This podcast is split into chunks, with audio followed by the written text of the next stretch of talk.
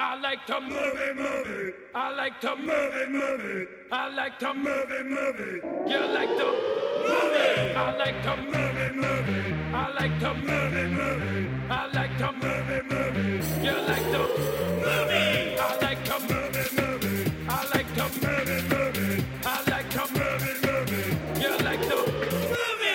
Yep, you, me, let's go. Go Bone Tomahawk, everybody. And welcome to I Like to Movie Movie, the show where we usually decide who's going to kick off the show before we start. I was And then a literally- Mm. pregnant pause, just, we, we I went for it. I steamrolled it. No one heard the pregnant pause. That was just me waiting for the machine to Oh, start recording. you literally started at exactly the right moment. Oh, perfect. Well, welcome to the show, everybody. My name is Dan Scully. My name is Garrett Smith.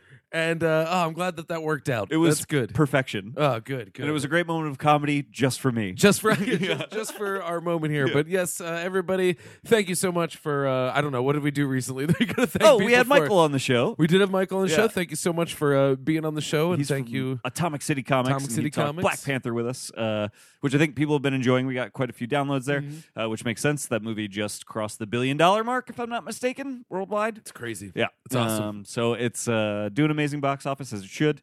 Hopefully, changes the landscape of Hollywood. I just give. I well. I want to see every property taken over by Ryan Coogler, Yeah. but I also want to see him just like crank out Fruitvale Two. Yeah, yeah, like, ret- No, but you know, like do Yeah. his own stuff is what I mean. That would be Yes. so cool. I yeah, I definitely hope that this does not mean Kugler gets lost in the franchise machine, Mm-hmm. and instead just means he gets to do more. the fact that he you know. stepped into two of the most like atypical franchises, Yeah. the Rocky, which has been going for close to fifty years now, And I think most like, people thought was won't over. Die Yeah. thought was over twice. Yeah. was rebooted twice, Yep. and this time to like a new series. Yeah. and then Black Panther, which is like in the biggest toy box in the world. Yes. he shows up and just blows it all away. That's like He's that's wild. that dude has made his mark already, Mm-hmm. and he's at the. I think he's younger than you and I. You know, like he's He at is. the Fuck you, very don't make me think about it. beginnings Yeah. of the, his career. It's so crazy. unreal, and Ugh. and incredible. He's gonna. Uh, I feel like I'm retired. yeah. No, what I'm what I am is tired. I'm Yeah. tired. Uh, well, the reason we're tired Yes, is because you and I, uh, with our good friend Ian, uh, Ian, uh, wait, what's his last name? Kimball. Kimball. Uh, from uh, uh, I just called him a good friend, and then Did- when what's his did we last say name? tired? yeah, uh, from uh, uh, uh, Shoestring Gold. Uh, who's previous? Uh, he's a previous guest on the show. He did It Follows with us, I believe. Mm-hmm. Uh, we all went to see Ready Player One last night Mm. Yes. on in IMAX three dimensions, and uh, That's what it stands for. Yeah.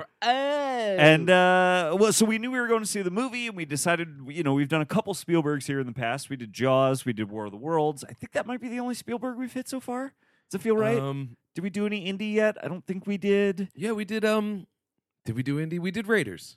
Did we? I think we did Raiders. Maybe we did Raiders. I think we might have done Raiders. Maybe we did Raiders. Guys, we're so deep in this. We're I- balls deep in yeah, this thing. we're- We don't even know what we yeah, did. Yeah, I have no idea. I don't know. I don't think But we've done any indie. Why yet. are we living in the past? Yeah, yeah. Why can't we look to the future? Exactly. uh, we got talking about it, and we were like, we should watch a Spielberg movie. We're going to see Ready Player One.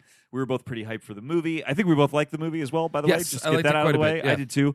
Uh, I'm sure we'll end up talking about it a bit on this episode. Oh, yeah. uh, and uh, but we'll, I guess we'll try to keep Ready Player One talk like mostly spoiler free, since that's not Yeah, really that's what we're true. here to talk about. There's really not much to spoil. Yeah, to there tell you isn't, the truth. actually, yeah. like you can reveal a reference to it that maybe people wouldn't want Yeah. to hear, but like you can't even get mad if you hear that Right. because it's not a spoiler. Yeah, yeah, You yeah. know, like there was certain things I wish I didn't know about in Same. terms of like who and what showed up from the canon of everything, Yeah. but ultimately, like it's it, that's whatever. Yeah. you know, like Yep. that's it, that's not real. Yeah, So, exactly, you know, yeah. it's fine. uh, But, but ultimately, I think that's that's probably the point to make about Ready Player One is that its value is not necessarily in how many properties it can cram Yep. into its roof. Its value is unfortunately not also in like the best characterizations Right. in the world, but its value comes in just this is the best looking action movie that has been out in the best looking like big action Uh, Yes. movie, not like a John Wick or anything. yeah, but, yeah, right, uh, right. like an event action Yeah, movie. this probab- is the best look to that in a decade. Yeah, it's I- crazy. yeah, it it, it it was remarkable in a, in quite a few ways. There are quite a few ways that it's unremarkable, which Mm-hmm. is somewhat. I the thing I ended up writing on Letterbox about it, as, as long as we're talking about it, is just like I did really enjoy this movie. Like I love this movie for what it is. I lament the movie that it could have been. Yes, there's a ton of missed opportunities. Yeah, yeah, it's the same feeling, although much less. Uh, just because I like Ready Player One way Mm-hmm. better than this movie, but I still liked it. But it's the same feeling I had with Avatar yes, when I got out of it. and I was like, if they play that again on IMAX 3D, I'm going because it looks awesome and Totally. it's an event. Yep. And it's it's so much fun to watch. Yep. But like I, I I'm not gonna really start picking at it because it doesn't you know, there's just not that much there beyond that. Yeah. This has more than an avatar for sure, just by the nature of it being Spielberg and Yep. you know, that I think a lot of the the attempted themes are close to our hearts, but yes. you know, Yeah. It was cool. you get to watch Spielberg at his basically like most Spielbergiest as far as the filmmaking is concerned. He's using every trick he's picked up over how long has he been a filmmaker? 350 years? Something yeah, like that? exactly. Yeah, every trick he's had is crammed into Yep. this almost by necessity, but never to the point where you're like, this is a gimmick, which Right. is weird because it is. it, right. You know, Exactly. like, yeah, It's, it's so wild. it's there are phenomenal sequences in Mhm. this and it all and truly i think from just like a digital effects perspective it's honestly one of the best movies i've seen Mhm. like it, it looks incredible i think um, so anyway uh, that's a, a genuine recommendation for ready player one and i think Especially like see it in the theater, and if you can go like on a Friday or Saturday night, and you get the other people Yep. reacting to what they see. We didn't have much of that. We d- mostly just did it to each other. yeah But yeah the in the uh, I feel like that's a fun thing too. yeah you know, it got an applause at the end people Yeah. were like clearly excited by it and, and pleased with it and stuff um, but uh, i actually can recommend the imax 3d on that as well Yeah, it i looks good. normally Lot don't of but i depth of thought it field. looked really good um, and uh, and honestly i think kind of like helped some of that too like i do Mhm. wonder what it would look like in 2d if it would be a little different as far as my feelings about the effects work and stuff if I see it again, it'll be in like the RPX, theater, Yeah, that kind yeah, of a thing, where yeah. it's it fits the full screen because this was this was on the IMAX screen. It was projected in IMAX, but not in that full Yes. scope IMAX. But Yep. you know, it was that's fine. i really enjoyed it, it yeah, it, it, it- was. It looked good. Yeah, there's and there's just I mean nobody does action like Spielberg, which got Dan and I talking about as we were kind of heading into Ready Player One. We were like, we should do another Spielberg for the show. We got talking about what we wanted to do. We threw a bunch of stuff out from a bunch of different eras of his career, but very quickly you and I both settled on like I don't know why, but what I want to watch right now is Minority Report. Minority Report. Minority Report is the Spielberg that I want to revisit right now, and I don't know what it is about Ready Player One that put us both there, but I had the Yep. same I exact. think I know feeling. exactly what it is. Yeah. And we were talking about this a lot watching the movie. This is something that we often say on the show about The Matrix or Yes. about Tron. Yes. It's everything after this movie looked a little bit like this movie. Yes. And so a lot of what we see as just commonplace and baked into what we see as futuristic sci-fi began in Minority Report. Yeah. And it created sort of a, a sci-fi but made it more of a noir kind of thing. Yeah. But it was a little bit more of that clean, crisp tech as Yep. opposed to the steampunky tech of Totally. a Blade Runner. Totally. And um It's it's but very I- everything now looks a little bit like it. definitely. Well, the Blade Runner comparison you made was really interesting to me because I was like, oh yeah, absolutely. This is definitely a future noir. You Mhm. know, that's one hundred percent what this movie is. But it doesn't feel or look like Blade Runner. Mm-mm. You know, it like it's it more does like have a cowboy bebop noir. It like Yeah. sort of has that kind of a thing. to Yeah, it- Not it as has- playful, but yeah. It just I was impressed with how distinct it is, Mm-hmm. given the fact that ultimately you can trace it back to the same kind of like genre roots. You know. Mm-hmm. Um, and it is like super noiry and does like some interesting things where like because it's in color instead of playing with shadows, he's playing with light. oh, with the bright lights. you and know stuff, like yeah. Oh, it's which is kind of an interesting Oh, Well, to finish my point, though, the, yeah, please. the reason why I think we chose it is because we look at Ready Player One and go, "Oh, there's been 20 years of movies and spot." Like you could almost sandwich stuff in between them and just see how that evolved into here he is riffing on a style that came from his own stamp on the Yes. style. If you know Yep. what I'm saying. oh 100% Yeah, that's that was. That- the- i mean and that's like I, one of the things that i think is great about ready player one uh, and I, this will make me sound dumb but i don't mean this by the references it's making i mean by the filmmaking that's in it uh, it, it's like a Spielberg's greatest hits. Mm-hmm. It's like a retrospective on his career that he made. Mm-hmm. You know what I mean? only he could have done it. Yeah. Like that, and that's that's probably the the plainest fact. Mm-hmm. anybody else could have done it and it would have been either weird or kind of bad. And Yeah. whereas this is just like a pretty good movie. It's Yeah. not like reinventing the wheel or No, anything. yeah. It's pretty good. It's a lot of fun. Yeah. Only he could have gotten it there, I think. Yeah. Just because he's the only filmmaker working right now who's just been working that fucking long, that fucking regular, and that fucking successfully. Yeah. and he just he stages action better than Mm-hmm. than most directors. He does. He It- thinks about it in terms of pre-production. Yeah. It, it's it's not about cutting the action together. It's about creating this incredible action Yeah. and then seaming it together with other, cre- Yep. you know, incredible action. His action scene, you know, you and I were talking about this at the beginning of the movie because the movie almost literally opens on like a Rube Goldberg machine. Mhm. Uh, Minority Report, I mean, almost Mhm. opens on like a Rube Gol- Goldberg machine. That's What's his name? Rube Gorberg. Rube Goldberg. Yeah, uh, Gorberger, Rube Gorberger. I always think of Rune Glifberg yeah, from Tony Hawk's Uh-huh. Pro Skater. I presumably a real skater. I don't know.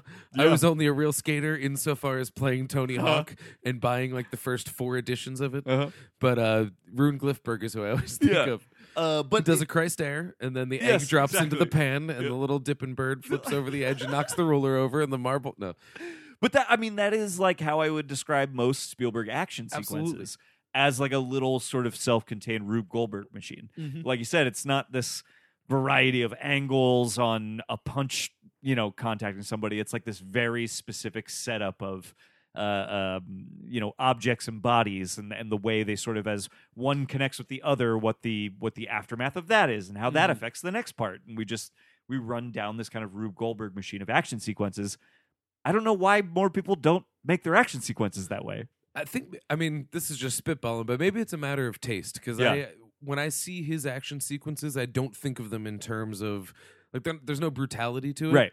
And like there is a taste for brutality. I like Yes, it, and yeah. like a Tarantino does a good mix of Totally. the fluid work of you know of a Spielberg Yep. and just like utterly brutal, you know, but where it's just I don't want to say utterly brutal, but like. Okay, we always go back to Civil War, Yep. where we don't need to see the punch; we just need to amplify the film so a punch happens Yeah. you know, where he swings, then we make a big noise. Yeah. The camera shakes a little bit, and it's like that. That feels a little bit more abrasive, but that is our tastes. Yeah. So That's to true. see Spielberg is a little bit out of what's what's common. And one of the things that I so uh, you know, I guess we'll meander our way through Minority Report, which is probably good. Uh, but like one of the things I like about the movie is it ha- it has like an edge to it that uh, I don't often think of Spielberg having. Mm-hmm. You know, I mean, well, which is a little weird. It's like he made Saving Private Ryan. Like he's made movies that are literally but even brutal. That has like a, a wistfulness to it. Yeah. This feels a little bit more like cynical and and, Yeah, there's- and kind of it's brooding. Yeah. Th- It- it it's just feels- yeah. grimy a little bit. Yeah. You know, it's it's seedy. It's like There's no sense of hope at any point. Right, yeah. You know, that's not really a thing. It's Right. not about bigger issues beyond, you know, well, it, is- well, yeah. it is, but not in not in the classic. I mean, it has that classic sort of Spielberg happy ending, Mm-hmm. but only in the ending. You know what I mean? Like everything leading up to it is is existential crisis. Yeah, it's basically. relentless. It's weird. Yeah. It's well, well. What's funny is we were the first thing we talked about when it started was how well the effects held up, because these they are really do. state of the art effects from 2002. Yep. And um, we weren't watching it in an optimum environment. No, we it weren't. would probably still look good on on a big screen, Yeah. but there's still a separation from where it's CGI and where it's real. Yes. But to speak to what we were talking about with what we see in Ready Player One in terms of the action staging and Yep. the Rube, the Rune Glifbergian Yes. effects of of uh, doing a 360 Christ down the, the Rube Glifbergian effects of seaming together a scene much like a Rube Goldberg Yep. machine. Uh, that's what we see here, Yeah. cutting from practical jetpacks Yeah. to uh, you know crazy digital lifts Yep. going up and down the side of a building, Yep. but kind of seamlessly going between them. And That he was using his skill to to create that. and that action set piece is like It's so good. okay, so like to set the stage a little bit. Dan and I haven't seen this movie in years. I saw it I in saw it in the theaters. theater the Yep. night it came out, and that's it. I think I saw it once or twice on DVD after that. And admittedly, I remember just kind of losing the thread of what was happening Yes. and checking out and just being like, "Oh, cool action Yeah. movie." So like it, it, it didn't affect me. Well, when I you know when I saw it as a as a teenager when it came out, like I didn't have a lot of experience with noir. So when the movie felt like it was ending, it felt like it was ending. Mm-hmm. And so then for it to continue and end again, and then continue Yeah, and end again, it is easy to like lose the threat. Now, you know, it's as- funny that around that time was around the time when I was like an edgy young kid who likes movies. yeah. I was like, "Yeah, fuck Spielberg, he doesn't know how to do an ending." yeah, yeah, And and all of these examples that I had in my head of him not nailing an ending are actually examples of him nailing an ending. Yeah. and he always nails the Yeah. ending. well, and watching it now with like more context and and enjoying like noir movies and stuff, it's like yes, those things do feel like endings. They're supposed to. yeah, exactly. The idea is that it's supposed to feel like catharsis for the main character, And only for then, him to boom. find out that this goes way fucking Yeah. deeper. it you goes know? deeper. Yeah. Yep. Oh, that was so good. It's yeah. I mean, it was really good. it's really good because I so uh, there is a little bit of uh, it is dated. yes, Uh, the effects are a little a bit little bit. dated. Yep. uh, Especially but that he one hides car it because- sequence. yeah, the car sequence Yep. is weird, but he hides it where the- like when he burst into that one pod. so good. And it's him with the the background going by. It's clearly a fake background, and then it leaps to digital Tom Cruise jumping over Yep. and but it's it's seamless enough Yeah. that it it works. I never, I'm never like oh fake like the Well, Majesty's still and it's like there. you're saying, it's like the it, it's something about his. but ca- it is dated. it is dated, but it's something about his camera work and the way he uses his camera, even in digital environments like that. Where a- and he works with great actors like Tom Cruise, who I, And I he's got truly a think is a great team. actor. He's got a good got a team, team. doing everything. you but know, Mm-hmm. like, Cruise will sell that, right? Like he'll sell the shit out of it, no matter how dated it might look. And because Spielberg uses his camera the way he does, yeah, your brain might immediately go like, well, that you know the effects there don't look great, but I'm in on this sequence. Oh, I'm yeah. fully there. Like I'm not, you know, It's the well, he's the he's the master of movie magic. Yep. It is what it is. Yep. Like he he can tell the story if he has to, even if it doesn't make sense, it works. Yep. And so this is he just makes that work. Yeah. He knows how to like, well, this is the tool I'm working with. Let's Yep. make it work. It's Ah, like that so sequence good. is pretty good, you know. He couldn't make Hook work. Um, but that's that's Yeah. just because generally, and I'm gonna I'm gonna say here's a hot take. Sure. I think that overall, Peter Pan is just kind of a shitty thing. Peter It- Pan it's is just kind of shitty. I loved the Disney cartoon growing up, Yeah. but I kind of think it's because like the Disney cartoon like nails the magical elements of that story. That that's fine. Like, Yeah. I have nothing against Peter Yeah. Pan, but like you're not gonna. Uh, that's the the pinnacle. Yeah. you know that's it. It's it's that kind of story in and of itself is weird. Also, I've that's seen so many people do like this is the new take on Pan that's gonna do it. I'm like it's the same take. He's a little flying dude. Yeah. and uh, the also Lost the Boys. Get take outta on here. Pan is it's literally about like not growing up and taking responsibility for things. That's not a great story to tell. It turns out that's not a great story to tell Well, people. that's what they tried to bring to it with Hook, yeah, but I you know I don't know. yeah, yeah. I don't know. yeah. Uh, I, I think. By the way, I think the comparisons to Hook that Ready Player One has gotten on the interwebs are unfair. I think they're unfair as well. Yeah. yeah, Very unfair. yeah I would say so. I'm like I said, we're both being critical of that movie. Yeah. that's a very unfair comparison. hmm Uh, but uh, so Minority Report though, so we, you know, Oh yeah, yeah, rewatching it now, like it, you know, I saw it as a teenager. That's the last time I saw it, like at least ten years ago. You know, and I don't remember it being this like bleak sort of um, commentary on where we are right now, Well, this which was is also to an say, early post 9/11 movie. totally, and that's when all movies got cynical as fuck. Like even Spielberg, of course, he's gonna feel that. absolutely, but like. I don't remember that about this movie. You know, Yeah. like I remember being a teenager and going like, "Whoa, cool sci-fi stuff." Yeah, Uh, you Ooh, know? Matrix. yeah, yeah. That's we were only four years out from the I- Matrix. I, just remember thinking it was cool. That's like all I really remember about it, you know? Mhm. And watching it now, it's like, okay, not only was this like a very um not somber is the wrong word, but like uh like a, Bleak. yeah, like Bleak a, is the only a word I can think of. bleak introspective look at like where we are now as Americans in 2002. Unfortunately, it's a- almost more accurate to where we are as Americans now in 2018 like it, it the way it's addressing crime and how we think about crime and the radical ways and w- the radical lengths we might go to try and Well, and like the weighing of the the aid of prevention yeah with the need for liberty, yes and like that is that is what the scales of justice is about. you know? Yeah. and it is just. Unfortunately, I think there's just there's no good answer. It's always going to be a Right. push and pull. Yeah. So this is a universal theme, but it is very weird watching it now, especially with the reintroduction of how bleak the movie is. It's like Yeah. it was very weird at first. It was really it was a is. freak out movie. I mean, but you know, like early on, they're talking about you know this whole department being developed out of murder rate necessity Oh, was because high, the yeah. murder rate is so high, which feels like a thing that's happening right now. And then by the end of the movie, the ultimate villain is giving a speech about never needing these guns again. Maybe we Yeah. can live in a world where we don't need guns anymore.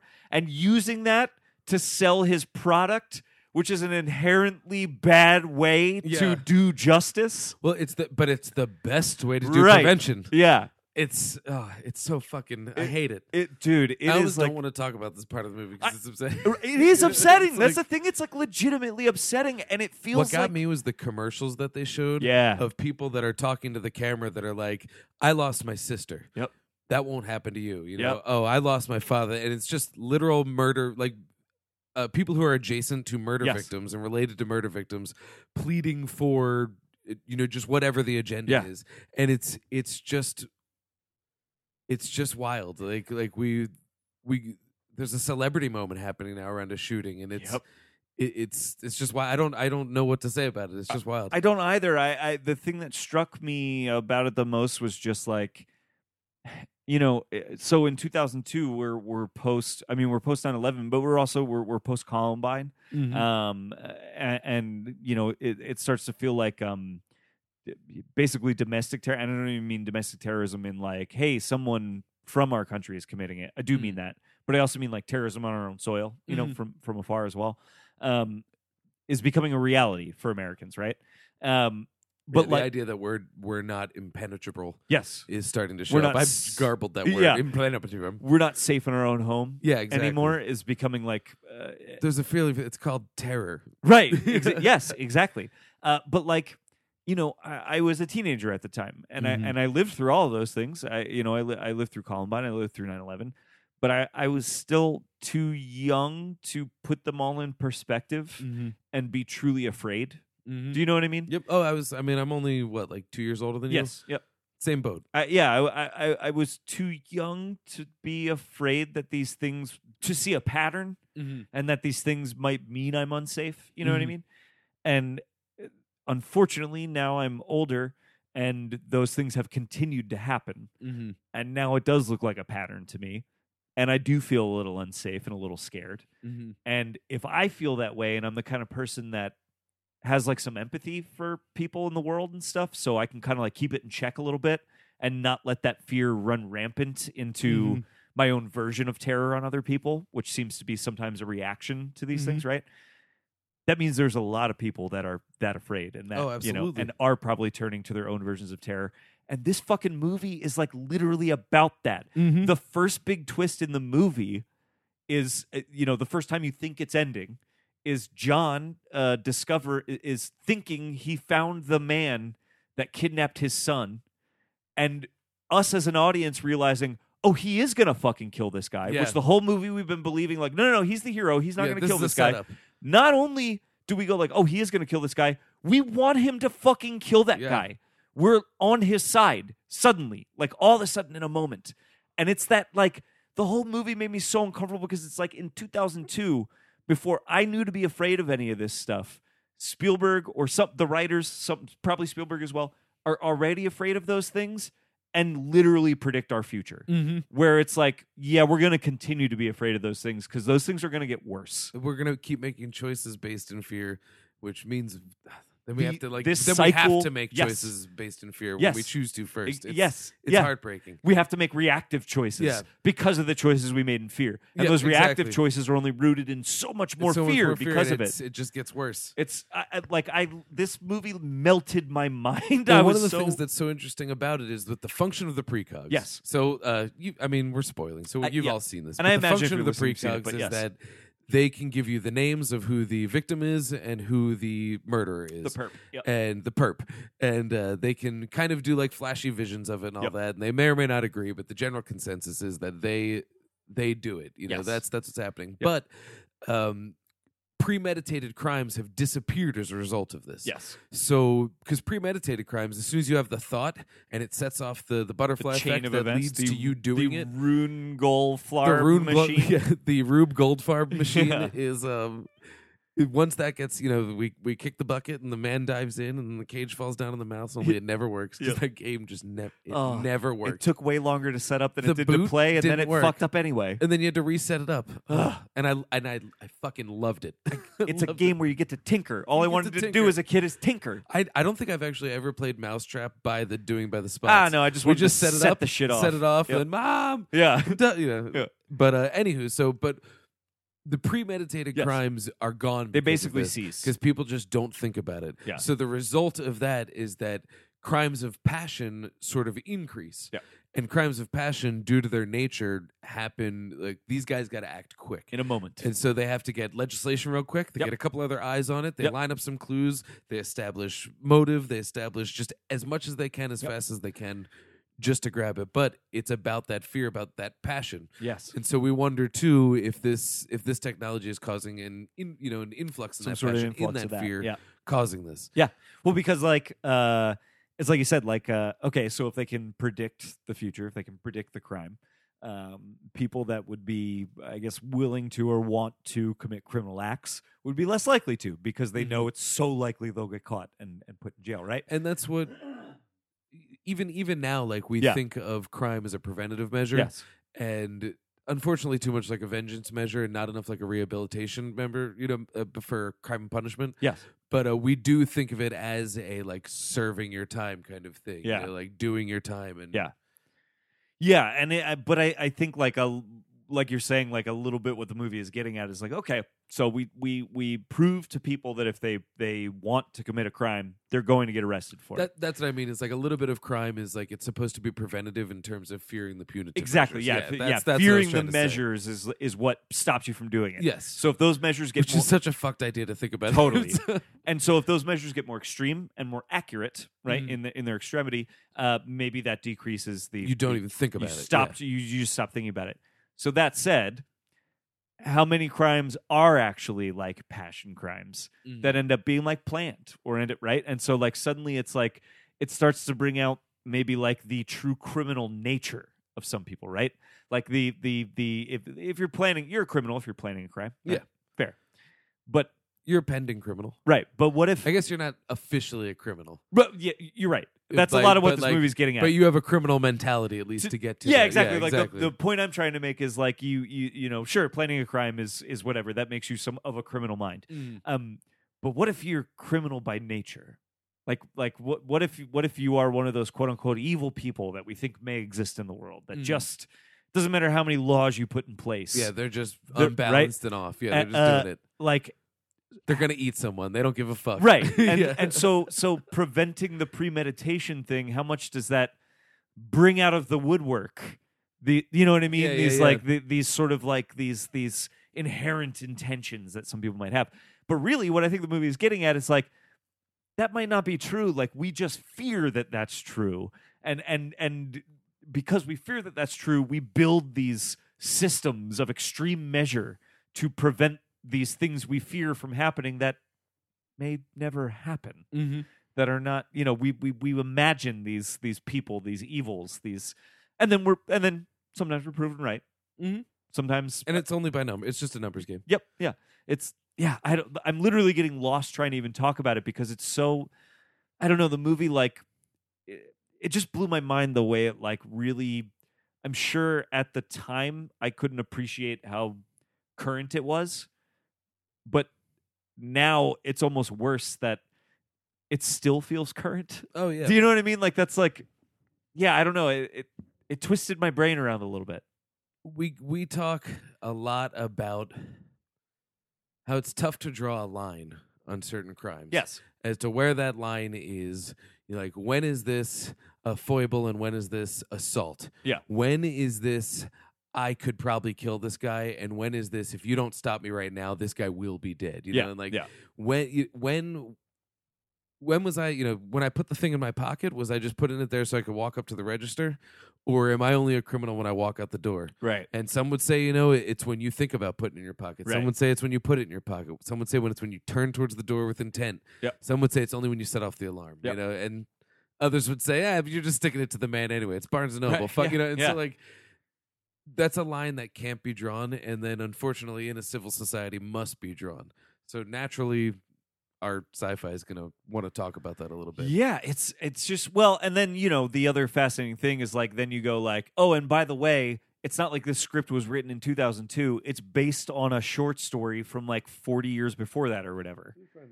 Yeah, I'd be curious actually when because I was it the 60s that Dick was was writing and and, and publishing stuff. That feels right to me, but I I, I don't I have know that. No clue. Yeah, I, have don't know absolutely that. none at all. Yeah, I'd be curious to know because it, it it's that weird thing of like, man, how you know, you watch it in 2018 and you're like, holy shit, Spielberg was so prescient. And it's like, yeah, but it came out in 2002, which means it was about fears we already had at that time. So how prescient is it? And then it's like, yeah, but it was based on a short story from whatever 20, 30 years before that. 1956. 56. 1956, first published in Fantastic Universe. Ah.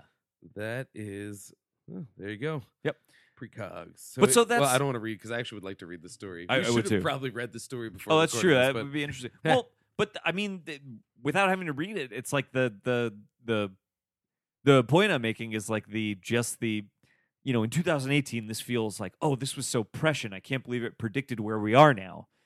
Whereas in 2002 the year it was made, it's like yeah this is where we are right now. This is scary. It's a And- universal theme, though. I right think and that's then what it's it comes like down to. exactly and then it's like yeah but it's based on a story from the 50s like it's it's a 50 year old story Mm-hmm. so This we were is afraid of it something then we're too always going to be fighting about it. Even now, just like w- we were obviously referring to the argument over guns Yep, yeah. happening over just Yep. repeated tragedies. Yep. But if you look at like it's pretty polarizing. Yeah. There's a lot of people who I think don't get a voice that are reasonable Yes, and and yeah. are willing to try and come up with some kind of thing Much that agreed. pleases as many people as possible. But when you see the strong divisiveness, that just shows like this is the kind of thing that will always be around forever. There's just too many people to come to a consensus on Yeah. anything. Yeah. So the measure of justice versus liberty is going to be universal as governments evolve, as societies evolve, and all that. So you could do a minority report every 30 years Yeah. and find something new about it. that's true Doesn't make it any less heartbreaking because it's it seems very specific Yeah. because they are talking about crime, justice, and murder. Yep. And you know, but this could be spread just across simple social discourse, the same messages. You know, and I- I think because it doesn't really come to an answer as to what It- the right thing is. By the time short you get to the end of the you know, movie, like, it follow is- your heart and be a good person as Yeah. best as you can.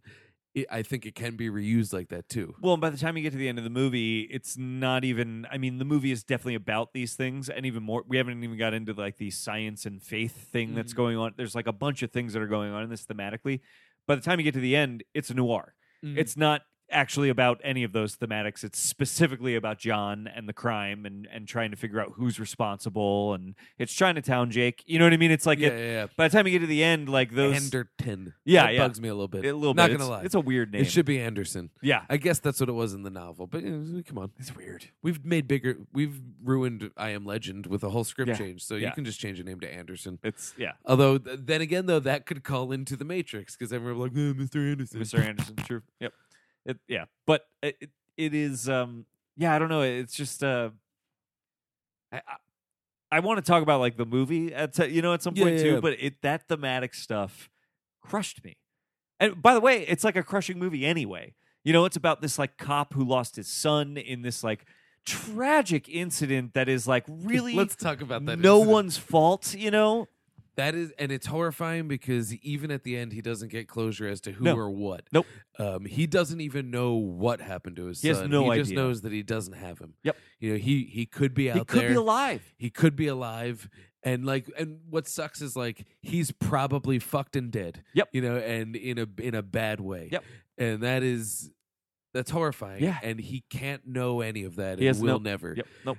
No closure. we got to talk about that device it's a late stage reveal but all it is is this great dad moment where tom a motherfucking cruise Uh-huh. is like him and his son are talking about how long a whale holds its breath and he's Yep. like well you know i'm tom cruise so i can hold my breath longer Yeah, than a whale I've been training which for is this. actually true. Yep. He's, yeah, I've been training for this. I've been in a tank Yeah. with David Blaine for Yeah, six yeah. months. We're eating only nothing. We're eating nothing ever. And so here we go. I'm going in the water. Yeah. And he dunks in the water. He says, like, hello, what's up to a lady that swims by while underwater and Yeah. then pops up and his kid's gone. Gone. Like his watch falls in the pool. Yeah, That, so his- he- that his son was holding to time him while underwater. Falls in the pool and then he's gone. And that's it. That's it. That's it. Never sees his son again. That is so fucking It's so horrifying. fucked. Yeah. And and it's a really good, I think, storytelling device where we spend the whole movie hearing about how he lost his son. He lost his son in this pool accident. You just assume it's a dr- it's a drowning that his that his son like drowns in a in a tragic pool accident, and then somehow it's like worse than that. That it's just this brief moment where Tom Cruise takes his eyes off of him for one fucking second. in order to be a good dad. To be a it's good like dad. a great moment. They're It's- playing. They're having Yep. a good time. He's just his kids having a great day at the Yep. pool, the best day. Yep. And and of cou- and it's Spielberg, so of course he's got to pop up, kiss his kid on the forehead, and Yep. go under because Yep. you know because they're dad's dad's man. Am I right? Yes, you know. Yep. Yep. it's it is what it is. it is so hard and then it's like doubly heartbreaking towards the end of the movie when he confronts a guy that he believes and we as the audience believe in that moment is who kidnapped his son and we're like oh this is crushing he Mm. found out that he did get kidnapped he spent time with this guy that looks definitely creepy. Like Ugh, the yeah. time they spent together seems creepy. And, And then the guy who is admits literally to, saying he's doing it. He Yes. did it. Yeah. admits to I did it. I did kill your son. I murdered him. And then they reveal that that's all bullshit anyway. Not just murdered him, But Put him, put him in a box. barrel. Yeah, a barrel. and threw him in the river. threw him in the river. and then he floated to a top, to the top, and it took an hour to sink. Yeah, That's just, that's just mean. it's crushing. that's yeah. That's So it's like It, He lost his son. Oh. whoever wrote Crushed. that is like really fucked. It's crazy. That's well, r- because we haven't even got to the full fucked of it yet, Yeah. which is he lost his son. That's this fucked. is just the fuck of it. Then Then he- it gets yeah. fucked. then he meets the guy that kidnapped his son and admits to murdering his son, which is so fucked. And then that guy admits, actually, somebody just hired me to tell you this story. I'm not that guy. yeah. So you'd kill me. So all of the things that all the closure you just got, which was horrible and fucked. But but what he wanted, Yep. regardless, Exactly. what he wanted and what he very much expected. And because he says, uh, I, I thought of two things. Yep. You know, where is my son right now? Yep. And what am I going to do to the what I'm going to do to the guy that took him? Yep. So like he is capable and ready to This kill. is what he And wants. so like he does in some sick way want this. Yep. He wants to kill this guy because he thinks that and will then be what all fixes of that it. is immediately taken away from him when the guy reveals, "Oh, I've been lying. Somebody paid me to tell you this Yeah. story." That is the most Then fucked. I would still want I would actually still want to kill him. Yes. I'd be like, listen, I a gotta million percent. killing somebody. Yeah. Today. They said I was going to do it. Yeah. The, pre- the precog said it. Yeah. It's going to be. and they said it was going to be you. yeah, they said it. with The ball, And I the was little wooden ball. convinced it was going to be you. Yeah. And then I decided to be the better man and not make it you. And now you fucking fuck, it's going to be you. it's got. It's gonna be. Yeah. There, we had a conversation about the. It's gonna be May. we had meme and how too good it long a is. conversation about how good the it's going to be May meme is. it's the best. Yeah. and it is gonna be uh, May very soon. It is going to be May. Yeah, it's March now. Yeah. So, but yeah, the the uh, it's a very cruel movie like that. This seems to be darker than what Spielberg's typical mo I, I is. think so. it is it's very cruel and punishing and ultimately i it does have an ultimately good ending Yes. but it doesn't give any closure to really any of that Uh, no. you know it just uh, yeah he gets no closure from that Nope.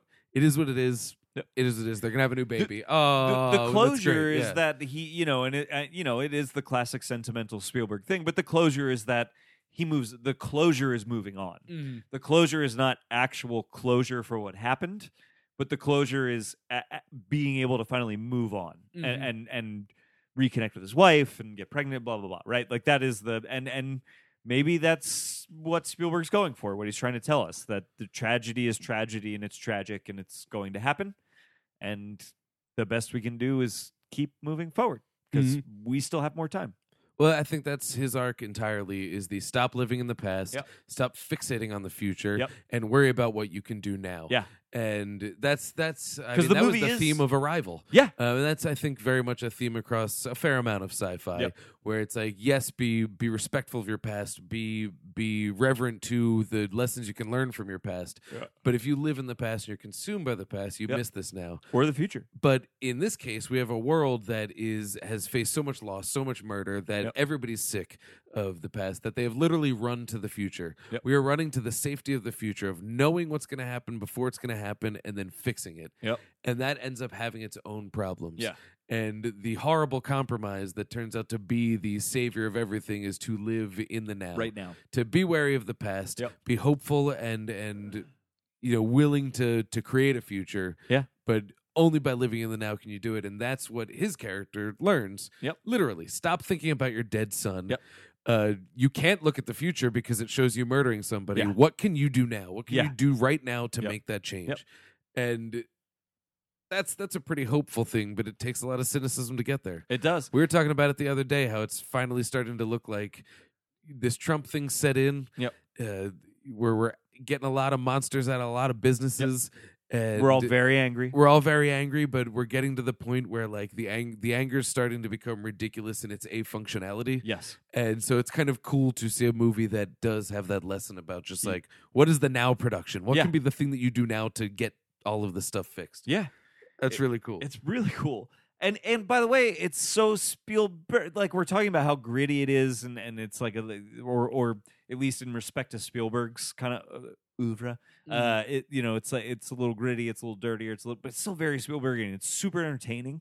It's full of these great sequences that like as soon as they started again, I was like, oh yeah, I remember this oh yeah, this is the way. like oh, my, the bra- my jetpacks. brain immediately is like yeah, yeah i remember literally everything about this uh, when we got to the the the old woman with the the Oh, the- the flowers? greenhouse yeah, Yeah. i When Tom remember Cruise that. for eight seconds almost got eaten to death by plants. I I- yep totally forgot that was going to happen. Yeah, it like that is so weird. it's so weird Uh, this Yeah. movie is full of like actual like but, and she was the, weird- the little femme fatale. Yep. But um, uh, one thing I wanted to say before we Yeah. lost the, the thread of like the past and the future Please. thing, one of the things that Spielberg has gone on record as saying he kind of thinks he fucked up was in uh, Close Encounters of the Third Kind. yeah Because there's a movie where uh, the lead female, Yes, she is right. caught in the past because her son is gone Yeah. and she just needs to find him. Yeah. We've got uh, Richard Dreyfuss, who is caught in the future. He's just abandoning his family to Yeah. go to the next level of the thing. Yeah. And he becomes our hero. And I, I'm pretty sure Spielberg has said, like, i- that we kind of heroicize him wrongly because he doesn't He- live in the present. right. Now, everybody who's a film nerd knows that, like, Spielberg and his father, it was a tenuous, yes yes, uh, tense relationship yes. and uh, you know he was a family of divorce and all that. And I think that was what he was dealing with there. Yeah. But I love to think of Minority Report in in that sense, sort of just a a, a fixing of that a idea response to of that. like, yes, he's got to move forward into the future, but really he's got to just worry about the now. yeah Yeah, and like he didn't do that. The now is take care of your family because they're you're making them crazy with Yeah. your mashed potato games. yeah yeah And so you know, Well, and there's the uh, the the se- you know it's this movie is basically about John Anderton being thrust into the present. Um, but there's that s- specifically that sequence in the mall where he literally is. eh, I mean, it's like hard to because of the nature of this. It's like a little hard to talk about and explain, but it's like, you know, uh, this was all predicted, right? A precog like predicted all of this would happen. So he's now walking through something that he hasn't already done, but like somebody has been like, yeah, you've already done all of this, right? And he has that person that has predicted he's already done these things with him, and he's walking through the mall. And rather than making his own choices about where to go in the mall and where to move, she's just telling him, now you go left, yeah, now you go right, stand still. stay still right now. Yeah. And he's like literally living directly in the moment Mhm. of just like literally right now we do exactly this no other reason no other this is just this is what we're doing right now This is what we're doing to get to the situation. Yep. And uh, when he's uh, like when he's going through the the uh, like the detective work, yes probably my favorite parts of the movie as they're zooming in on stuff and they're screaming with his little two finger gloves and I- lights on them and all yes. that. i love Super, super imagining cool. those sequences without any of the effects where Yeah, it's just just tom, Tom Cruise killing doing it. weird hand moments Well, a lot of people don't know movements. this. He actually just projected those effects using his laser eyes. That yeah he his has. thetans yeah. His, his thetans. He just puts them out there. They Yeah. do it. He's Yeah. got Patronuses, Yeah. Patroni. I don't know what the plural of cgi that are is. based on thetan technology that came Yes. from tom cruise That yeah, Yeah. we extract his blood and Yeah. build te- build Uh-huh. CGI. Yeah. That's why uh, CGI in the early '90s didn't look as good. That's right. Is because his statin levels were Yeah, lower. exactly they were we were still draining super him. low We didn't Yeah. realize that we had to feed him, you know, more vitamin D. We had Yeah. to get no. Okay, Yeah. they don't believe in that stuff. Um, I've totally lost my train of thought. Oh, sorry. no, it's all good. It was worth it. Uh, we were talking about. Uh, oh yeah, when he's when he's doing the detective work. Yes. What I love is that's when he is. he- He's kind of being in the present because that's his. Yeah, skill, right. But he is living in the future. Yep. He's quite literally looking at the future to the point when Colin Farrell comes in. He's like, you know, hey, hey, buddy, uh, we got to talk about your job. He's just like, not now. Yeah. You know, he's got to. I don't want now. Not not now. yeah yeah never Future. now Never Yeah. now. Like I have to do this. Get out. Yeah. And yeah, so that's that's his big arc. Because the one thing that I was very surprised this time around is I didn't much like Tom Cruise at the beginning. oh yeah Um, in my mind, he was the hero, though. Right. You feel bad for him, and you do. Yep. But I didn't like him. He seemed like he was kind of a dickhead. Yep. He was definitely fight, you know, facing Yeah. addiction problems, the personality Yep. issues that come with that. He's also like the uh, the the the not goody two shoes, but like the the teacher's pet, Mhm. which is like never usually he's a likable really, character. Really, really obsessed to a fault with the with Yeah. having faith in the precog system because because he suffered a loss. Yes. And we find out later when um Max von Sydow says, you know, I knew that was in you, but and I, I kind of used it too. You know, yeah, like, yeah. I okay, used it against you a little bit. I, well, I just I knew Or it would I be a good- used it to I used fuel it you to push the more. Yeah, program. yeah, Yeah, yeah. to push the, Yeah. the precog program. Yeah. because that's that's another interesting th- thing that they cover is just there's a lot of digital red tape, we'll call it, that has to be broken before you can actually arrest somebody. And Yeah. they've streamlined it. Yes. They've streamlined it to and we see that so often now with like uh, mandatory minimum sentences Yep. and things like that, where it's just like, how about we do it this way? You you even think about doing this? This is what you get. The Yeah, end. You done. know, and Yep. it's done with the intentions of you know cleaning things up, and it ends Yeah. up just being the root of of a of like a, a virus in the system. Yes. And uh, yeah, that. uh, I'm I'm exhausted and a little impaired. No, I know. I'm, I'm in the same boat. I, I just, uh, well, okay. So some other things that I do want to talk about with this movie because I the thematics of it are uh, that's usually what interests you and I most with these things. absolutely. And Uh, this one has thematics so- and time travel. Dude, I, it's crazy, and li- and like uh, you know, there there are Not time these travel, but yeah, Yeah. you know, there are these like weird references to faith versus science. They call the place that they keep the precogs the temple, and Tom Cruise has faith in this system, Mm. Mhm. but the system is man made, and men make mistakes, which is what Colin Farrell. A man of faith, literally a guy who trained to be a priest and then became a cop, believes in, you know? Yeah. Like he believes in actual higher powers and that humans are flawed and will be the flaw in the system. And so if the system is man-made and Tom Cruise has faith in the man-made system, there's probably a problem with that system. Well, and his whole problem is he thinks he made a mistake. Yep. And unfortunately, he didn't make a mistake in losing his son. That it's he did nothing wrong. That's right. But you can't go without that making a mistake. Yep. And so he's trying to fix that mistake Yep. by overcompensating and, Yep. and having faith in this system. I loved the line where Colin Farrell was like, uh, uh, the doctor was like, ah, it helps if you don't think about him as, as human. Yes. And uh, Colin Farrell says something like, oh, they're more than human. Yeah, yep. And like you can tell he sort of has a like their people do worship them as gods in some type Yeah. of way. Um they showed who was it that immediately dro- oh the dropped to his knees right before the uh the precog. oh, oh, who was that? What character was that? That was so either way, interesting. Somebody dropped to Yeah. their knees where it was just shit, you're actually legitimately a deity. yeah. And what I love about that is that even Colin Farrell's faith is then checked because what is a minority report? It is a dissent in the deity's all knowingness. Yes. and what that is what the title of the movie is is the one dissenting mind that sometimes happens where a precog goes where two of them say this is going to happen and one of them goes i see it different Yep. and it, it's not a murder Yep. Uh, no one gets killed here Yep. and uh, w- we learn that just we get rid of those dissenting opinions and just shut them out because it's much cleaner to just mow over the yeah, opposition people to have it. to believe is- that the now that- system works. Now that I'm saying that, that's even prescient too. The way that we argue with one another is never about exchange of ideas for truth. It's about shut up the thing I disagree with and let's gather everyone who agrees with me and mow it down, which not functionless, not awful, but Right. not as productive as it could be. Right.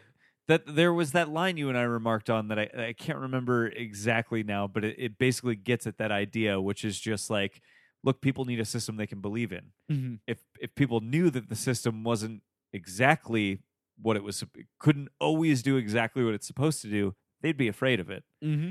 And it's like, yeah, look at the world we're fucking living in right now. Oh, we even talk about that now. Like, what's the argument with the death penalty? Yeah. you know the people say, well, if- whatever. If they're if they're going to be in jail for the rest of their life, kill them. It's just a drain on Eye resources. for an eye. And then other people go, yo, but we've killed a lot of people who we found out didn't do it. Yeah. and like that. That might be my biggest fear that I'm just walking down the street, the cops pick me up, and it all Yep. just looks too good, and I Yep. get the death penalty. Yep.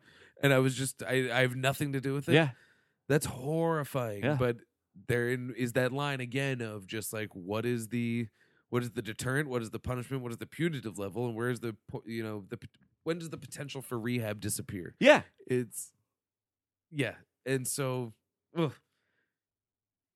there's really a lot going on in this. There's, movie like, that's so much on going now, on in and it's this. breaking my heart. it's to i think know about it like it was like i was excited to rewatch this because again in my memory it's like this fun cool sci-fi Oh, yeah. movie Pew, that pew. spielberg made and that's in there there's a whole fucking jetpack fight and it's which we're gonna talk about. awesome Yeah, but like d- this crushed me a little bit Yeah. you know it was Like, upset- it- especially after Ready, Ready Player One, which, which, is, just joy it's so much fun. yeah and even like the if anything it could have used a little bit more of Could have used the a little more dystopian of this, future because yeah. i didn't get much of a sense Yeah, of that yep. and so yeah that's it's wild to see him kind of go all in but yeah uh, and i think that's one of the things we talked about uh, when we did our war of the worlds episodes and one of the things that i think is so cool about war of the worlds is that is the biggest chief complaint is that kid went running into war, Yeah. War of the Worlds, Yeah. and then he comes back later and he just happens to be there, totally okay. Yeah. I don't buy it. Oh, It's like, but you bought the aliens coming out of the streets. Okay, yeah. All right. Okay. All right. But still, like that was the reason that rubbed us the wrong way was because this was sort of a cynical period. We Yeah. were in mourning Yeah. over 9-11. Everything was cynical. We always talk about how it affects the horror movies. Oh yeah. Everything got really into you It was know, all the just- strangers. Yeah, it was all the strangers, just down ending, Yeah. big shocks and and Yeah. just down, down, down. And and you know, it's it's all super cynical. War of the Worlds had the audacity to be a little bit hopeful about Yes. it. But it feels weird, it feels false because that's not the reality That's that we not were living what in. we were living in at the and time. yeah. so Minority Report speaks to a moment where this is 2002, so it Yep. stands to reason this is in production we're as that right there. happened Yeah. uh, you close enough to it that Yeah. it just it, there's no way that can't affect all of that Yeah. and we got a little more self-destructive we got a little bit more down we got a little bit more introspective we got a lot of things out of it it's Yeah. it is what it is Yeah. but Minority Report speaks to that, at least in terms of we have this beloved filmmaker who makes these joyous, adventurous movies that gave us something that was hopeful, but is just, it's like cruel at points. It's, Oh, yeah. It's like, it hurt me. It fucked me up a little bit. at It really points. did, It's, yeah. It's painful and it's gruesome as show. It's gruesome as shit. We're going Dude. to talk about how gruesome it is. Oh, Yeah. there. I mean, yeah. With the Peter Stormare sequence in particular, I You know, think is though- gross. Well, we're talking about what we're talking about. What I like about the Peter Stormare sequence is he's talking shit on him, like you put me away Yep. for something so stupid, and this is my revenge. And he ultimately does a the job expected of him, the thing that he's supposed to the do. thing that he's supposed to do, and he does it at the exact level of quality he was supposed to do it. Yep. So, like, even he had like a stick it to the system kind of thing yeah. uh, I love that it's almost because he uh, he has that one line. Oh, I pointed it out too. Um, it was a line that Peter Stormare says when he's about to put him out to do his eye thing. Yeah. That just basically says to him like, "Right now, we're no different. Yeah. Yeah. You're yeah. a criminal coming to a criminal." Oh, uh, uh, he hands him some of the drugs that we already know Tom Cruise is Oh, doing. yeah. He said, "Here's And a he treat says- for you." Here's a treat for you. I got it from a mutual friend. Yes, our Like mutual something friend. to that It extent. was just saying like, "You think you're better than me? You're Yeah. just as fucked up. You're just on the Yeah. you know the the winning team." Yeah, exactly. and it plops that in there Yeah. and but in that moment he gains honor amongst thieves Yep. but i also i would hope to think that stormare's character was just like i was a victim of precog this guy is too and he can do something about it Yeah. so you know Maybe this is if for we the can best. change his mind Yeah. because he was gung-ho all about the precog Yeah. thing which is you know that's the whole driving thing but Yes, yeah. It's uh, that's a cool scene it's a really cool. se- I mean, this movie is literally like kind of like wall to wall, just like cool, memorable scenes. and it is as very very most Spielberg noir. it's are. weird Yeah. on purpose Yeah, yes, And I really thought it was the clinical sci-fi that that it looks like in Right. hindsight of them jumping on the the wall cars Yep, and that kind yep. of stuff. There's very little of that. Actually. it's way weirder than I Yeah. remembered in in good ways. You know, like I it- like as soon as the Stormare sequence started, I was like, oh my god, I remember this. Like I remembered the gross fucking sandwich and the milk and stuff. Like I remembered all that. that is the worst thing I've ever seen. I- it's in anything so ever. disgusting. It's so gross. So Tom Cruise is fresh out of eye surgery. He's got like So he's blind. eleven hours and fifty nine minutes left before he's allowed to remove his bandages, um, or else he'll go blind. Yep. So he can't do it. So he's got to feel his way around dirty Peter Stormare, snotty, dirty, Ugh, just Every gross ass story. single Everything. thing about that sequence. the is walls in the gross. apartment are wet. It's, It's so, so, gross. gross. And he's got new eyes put in, but he can't have this blindfold off. he's effectively and blind. so he knows that there's a jug of milk in the fridge and there's a sandwich milk of all things. And I love milk, but uh and uh and a sandwich. Yep. But what he doesn't tell him is that there's also a maggoty rotten sandwich and a bottle of milk that is green and it is not a melted shamrock shake. it and so naturally those two of are course, what he those are the grabs things that he first. grabs. Yeah. And because he's so hungry and so thirsty, it's like, yes, no. Oh, it's so disgust. It is so It's so disgusting. disgusting. But I, I love that that you're right. It's like I love that that's like a lot of what Spielberg is like doing in this movie. He like wanted to make a noir, like a future noir, and he's like really hitting a lot of those beats hard. He's Mm-hmm. going for some of those like weird sequences where you're like uncomfortable not because like something discomforting is happening, Like the this, I'm thinking of the scene in the greenhouse. Well, that's great because she's the femme fatale. Yeah. but she's a woman who's a senior. Yeah, exactly. But she's got she's got like a gardening hat Yeah. on, which is the same it as the has the Carmen same- San yep, Diego hat. exactly. She's doing that whole thing. and yeah. she's doing that thing where she's talking in riddles, Yeah. even though she wants to help him. well, she's like, I'm I talk to everybody. Yeah. You know, I'll share anyone's secret with anybody, but Yeah. they all like me because Yeah. I can, you know. You got to be able to decipher them because I'm just gonna fucking put them out in this weird Well, Mm-hmm. She siphon. is Poison Ivy. I mean, Poison Yeah. Ivy is based on the femme fatales, and what that is based in is she kisses you, you get the poison, Yep. and then after you get the poison, she's the only person who can who can cure that Yep, poison. yep. And it always doubles like Poison Ivy's thing doubles as infatuation. Yes. people do dumb things in the name of infatuation. We've all done it. Yeah. And uh, you know, so to have her literally poison him on the way in, Yeah. you know, she's tapping into the same thing that Poison Ivy is in terms of the femme fatale. Yeah. But that sequence is like actively weird. It's got these genetically modified plants that uh, are like attacking Mm-hmm. Tom Yeah, he Cruise just- as he, he, like, enters. hops down into a Yeah. yard, and, then the plants start suddenly eating the him. plants are Yeah. alive and they're eating him. Uh, and and she literally talks in riddles, Mm. Mm-hmm. only to eventually reveal that like, no, I'm helping you and I want to help you. And it's like, why the fuck are you talking in riddles then? Because I help everybody, and I don't Yeah. want to get caught. No, it's Yeah. it- we're- yes, but also like because it's a noir. Uh. Yeah, Like 'cause I'm that's doing what I do. the weird noir thing. That's I'm the weird noir femme Have fatale you seen uh, character. Brick? Yeah, Oh yeah, I Yeah. love Brick. It's Brian like Johnson that kind of is- thing yeah, that's it's- going on, yeah. where it's just she's in her own crazy plant world, but she's doing that. Yeah, exactly. Yeah, it's I- it, I love. I mean, you know, it's like s- because we tend to think of Spielberg as like this classical filmmaker that made the great films. We don't think of him as a guy that has like a sense of humor or is like a Mm-hmm. little weird or a little gross, even though he's literally those things all the time in he's- Oh, every movie. Always got a sense Yeah, of yep, humor. yeah. That's, that was the other thing too. Like this Yeah. movie's not without joy. Oh, There's no, no, all yeah. of these little Spielbergian moments Yeah. of humor. Yep. But I love too when she's uh when she's talking to him and she's got all those plants that are just like caressing her face. Yes. and then he leans in and it just like bites him in the face. Yeah. it's Yep. like it's that is exactly what happens in those where Yeah. you know she'll like uh what I picture is instead of her tending to plants, the femme fatale's mixing a drink at the bar, Yep. and then uh, you know throws him one and he drinks it and like Ah, Oh, yeah. and then she slams the whole thing doesn't grimace you And know it's like good, it's yeah. it's a play on Yep. that kind of a thing but it's just the plant bites him Yep. so cool It's so cool, and it's just it's great to and it's see- a good colorful scene in the middle of Yes. a movie that's pretty beak That's bl- pretty- beak yeah, yeah, it's, it's- totally it's- beak it's very blue and washed out. Uh, Yeah. Yeah. Um, but uh, you know, I like that it's like Spielberg almost probably not at his weirdest.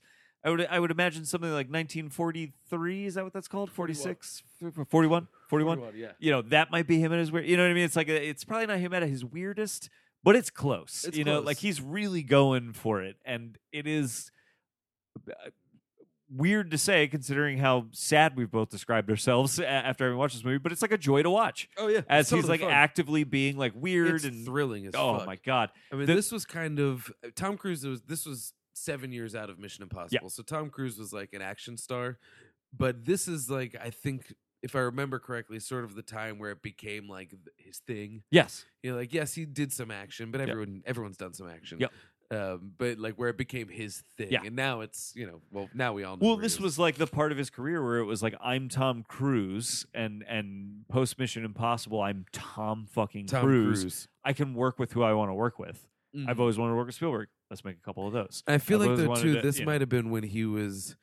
I forget when he had his crazy weird meltdown. yeah where his he was couch like, moment weird on Oprah. Yeah. He had that strange video where he was like speaking out against prescription medication Yes. for mental illnesses Something and like stuff. that, it was yeah. like really irresponsible, like it's not good shit. so stupid stuff Just yeah, Yeah. just really bad stuff. And he's uh we love him now. oh yeah And I, I forget whether this was I think this might have been part of the you know, rebuilding we love him. yeah it could have been yeah i, I truly don't remember Yeah. exactly when that stuff fell in the timeline He was that good at burying Yeah. it. I, Like, well, that's you know, so and crazy. I also have the privilege of being just young enough to not fully understand why we thought he Yeah, was crazy. that's true. You know, um, uh, and for the most part, I'm able to just go like, well, I just I love him as an actor. Yeah, who Y- You, cares? know, like Yeah. I, uh, he's an irresponsible weirdo in real life, but uh, He I- has to be. I, yeah, I I He I, li- absolutely I has like to him as be. an actor. That's My friend Ryan Carey said something when I mentioned that Beck was a Scientologist, Yeah. and he was like, "Well, yeah, uh, wouldn't, why wouldn't he be?" yeah, yeah, I was yeah, like, "That's actually the best. Yeah, that's probably the best. That Yeah. explains Beck, yeah, and that explains Tom Cruise." yeah. It's yep. He- I mean. I, I like him as an actor. I, he's an Yeah. irresponsible weirdo in real life, and that's just sad. But uh, I like his And movies. And I like apparently- him as an actor. Super nice. Uh, apparently, like the best. but just fucking crazy. yeah, yeah, yeah. Eh, It's you know, it's uh, I'll take it. It's fine. yeah. I don't you know. I'm in. I, I he's a great actor, and I like the movies he makes. That's you know. Um, but uh, that aside, uh, I- Yeah, I- that was a little weird thing. yeah, but that's all right. I mean, We're well, looking too far into the past, man. Yeah, exactly. live in the But present. that's okay though. It's you know uh, that's one of those things where it's like, hey, maybe it's good there's a Tom Cruise in the world because it does force us to Yeah, that's consider those true. kinds of That's things. You really know, true. um, Oh, uh, what a spin! You shined that. well, Nice. you know, No, but uh, you're, that's- you're yeah, not wrong. it- yeah. Uh, but uh, so uh, I want to dive into like a couple other like specific things about this movie, just because like I want to talk about that jetpack sequence. oh yeah, I let's really want to talk about, it. that.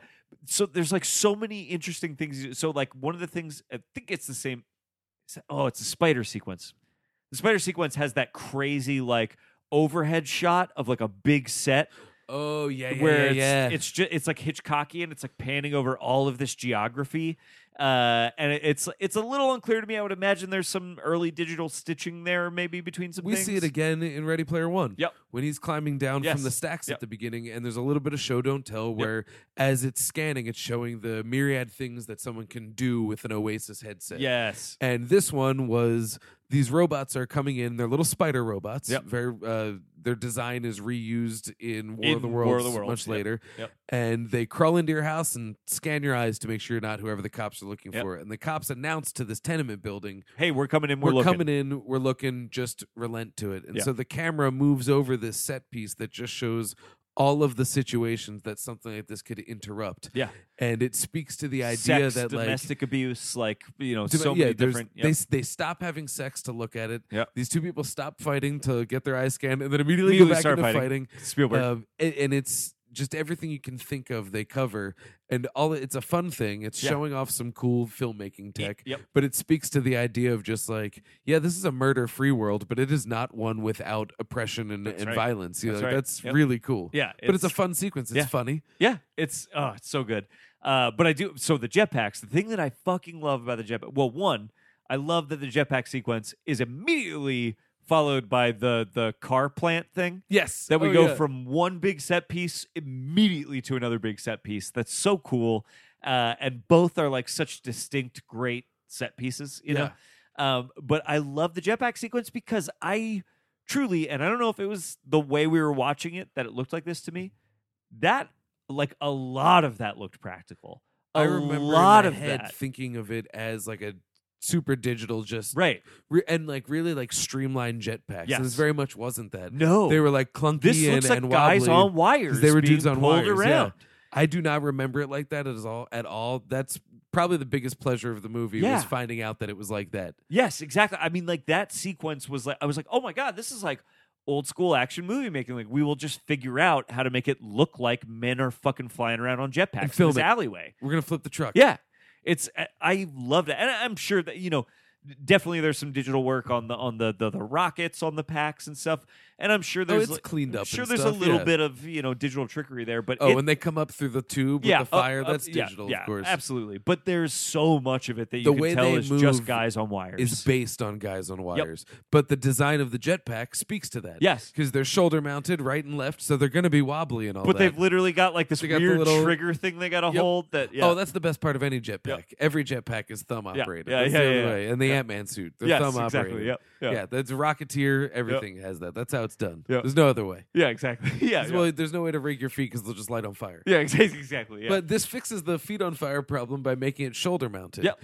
And uh, but it it uh, just the physics of it, they move the way that ever see those guys that have the water jetpacks. yes, They move like that. Yep. But this is a cityscape, so we can't film it with a water jetpack. Yep. So it's just yeah, it's dudes on just wires. dudes on wires. and it, it almost looks i don't want to say it almost looks silly but this movie does have a dated look in it and but it, it embraces a little bit of cheese because i think part of noir i think definitely that's what, cheese what, on this uh, movie. brick really Yep. uh, leans into is the idea that like it doesn't matter if it sounds cheesy it's good Yeah, you it's know, a like, little heavy-handed, but it's like it, Like, but that's the it's- point. Yeah, yeah, yeah, yeah we're d- you know uh Someone asked George R. R. Martin, "Why do you describe food so much?" He said, "What are you, what are you reading to finish it? yeah, yeah, yeah. You're, yeah. you're reading to enjoy the fiction. You know, Yeah. taste the food with me. You know? yeah. and you know it's that kind of a thing but uh even though it has that like dated look th- just the wire work it, it looks I- I don't want to say it looks bad because it doesn't look bad. I know what you mean. it looks it looks cheesy and off and it adds to that sort of charm of a noir yeah. where you can tell they're smashing with fake bottles or Yeah, someone yeah. goes oh and dies Yeah. but you know there's not a squib or anything Yeah. like that it has a little bit of like an almost perp like purposeful falsity to it Yeah. because it needs to have that to be Yeah. noir Well, and all- I- like in a weird way, because it's like a little bit clunky, right? Because it Mhm. is just dudes on wires, so it's got a little bit of that. Like this looks a little like weird. That made me believe those men could fly on jetpacks. yes You know what I mean? Because And you know I what else? don't It believe made a me man believe with a that they could jetpack. fall Yeah, if I- they were digital i wouldn't feel Right. like they could fall and get hurt but like because it's a wire it's like he could fall and die right. I don't believe a man with a jetpack could move like Star Lord. No, not at right? all, You know what yeah. I mean? Like I don't. maybe in space Right. I do believe a man with a jetpack could very clumsily make his way around an alleyway, though. That's true. You know what I mean? and it's very clumsy. Yeah. but I, I like too about that is when he like leaps and grabs a guy. There's a dip. Yes, where yep, whew, you know yep. they, when they embrace. Yeah, you the know, like, weight that's- actually like the is weight affecting feels- it. Yeah. Because if you feel like when Star Lord's flying around, I know that he can't fall because I know I'm not actually looking at anything real. I'm Right. just looking at what someone very craftily painted and made look real. Yeah.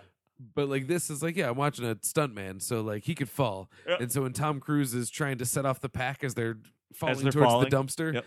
it feels like someone I'm falling. watching a couple because of it guys falling. Sort of, it It sort of is Probably to some extent it is. It's yeah. a little bit is. yeah. It's oh man, I love that sequence. Yeah, that is so it's cool. so cool. That's the one thing I remembered about it. Yep. I remember that, and I remember like checking out. Yeah. I barely remembered Colin Farrell was even in it. Yep. I Who, didn't by the way, remember is really good in this he's movie. really. I remember good in this hating movie. him in it because I was the right age to be like, who's this new hot young guy? Why Yep. are they always trying to pass off these hot young guys to me? I'm supposed to be a hot young guy. I'm 13. Yeah, yeah, You know, exact- like like whatever I was doing. I you had know? the exact same Yeah. thing. Like when the recruit came out, I still haven't even seen it. It might be great.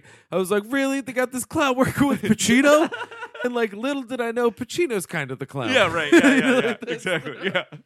Uh, Colin I Farrell. is really like Colin awesome. Farrell in this movie. Yeah, he's great in He's this. really good in it.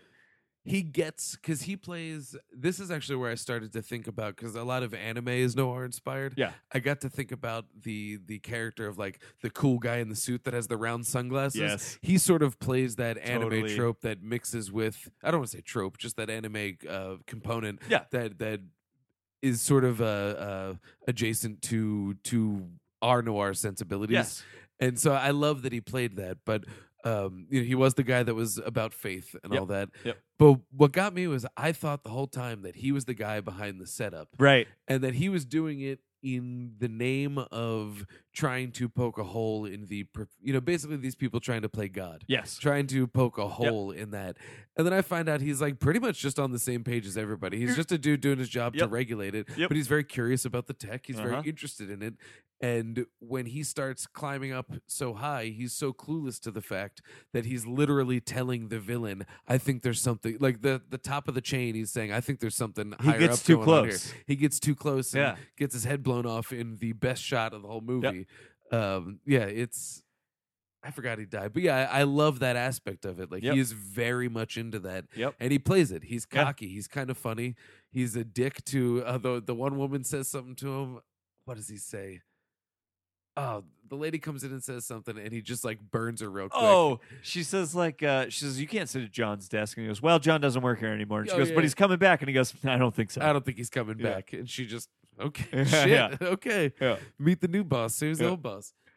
Uh, yeah, he's really good in this, I think. and and by the way, like I remembered um a lot of those twists and turns that were going to come, like that he wasn't going to survive the movie, and that Max von Sydow was going to be revealed to See, be I the forgot that he was gonna die. well, and that's I knew that the whole thing with I, I knew generally what was happening to Tom Cruise. Yeah, yeah, yeah. I but m- what I was gonna say is like I remember in the theater being very surprised by those twists and turns.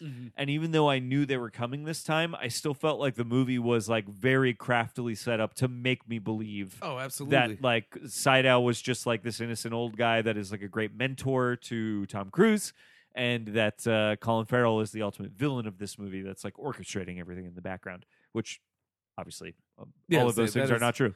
and and and like almost of course it isn't of Yeah, course right, it's yeah. the old guy at the top Of course You it know, is. like it's a noir movie. It- like it's we it's should also- have been able to predict all in these real things. life isn't it always the old guy Yes, at the top exactly, exactly, It yeah. pretty Yep. much is that Yep. now Yeah. Have you met our old guy at the top? Oh he's the worst. the worst. He's a piece of shit. yeah, he is literally the worst. But he's our old guy at the top, so we just got to stand here and wave this fucking flag. uh, wh- uh, what else? Were, oh, uh, I really. But it, so so to keep going on that, though, I like the car sequence that it gets to after the jetpack sequence. Where we get to Mm. the car factory. Which the cars are futuristically designed to be old timey Yep. 1930s vehicles, It's- but yeah. they're future cars still. He's doing. I mean, Super there's- cool. You pointed out that like there's that scene where Tom Cruise is on the subway and everybody's reading newspapers, and it's like we already don't read newspapers Mm-hmm. Yeah, we have anymore. phones. but if we're making a noir, like the the reading the newspaper headlines is very important to that. Very important. So let's imagine what if newspapers were to persist. What do they look like in the future? Digital newspapers. Yeah, it's dog. cool. It's yeah, it, That's it's, it's cool. a great It has idea. to be that yeah. way. And it's, he does that with the cars too. The luxury Mm. cars are like these 1930s looking cars that are, but are still future cars. You know. Um, but I, I love what I love about the the car factory sequence is specifically that that's what it turns out to be. It's a car factory, but we don't know that when we get there. Mm-hmm. We're That's such a in- great Deus it's Ex car. So yeah, yeah, totally. But I like that we don't know that when we get there. We're we're Yeah. already we've been thrust into this future world where we keep getting we literally like every scene get introduced to new technology and new things that we don't understand. And he brings us into this factory, which is classic fight scene setting, right? The factory where there's Oh, sparks, sparks and there's, everywhere, right? chains. Classic fight scene setting is the factory. He does do a fist fight where they're on a surface. He swings off of the surface on a chain and swings back in to kick Colin Farrell with Yes. a double kick to the chest. Yep. Classic move would never work because it's about eight seconds that gives me eight whole seconds to figure out To how just- to defeat you. to step out of the path of Yeah. your pendulum. Yeah. Which is impossible to alter. Yeah. Yeah. Anywho, but what I love about that sequence is like basically over the course, without e- ever having anyone have to exposit any information, over the course of an action sequence, we discover a whole new part of this future technology. Like he explains to us, oh, this is where we are. This is all this new future tech. This is how it works. This is how we build the cars here. This is what, you know what I mean? Mm. I, I love the idea that he like literally explains a whole, it's world building yeah. In as an action, sequence. as yeah. action. You know? And that's that's throughout this whole movie. yeah. Well, you pointed one out at the beginning.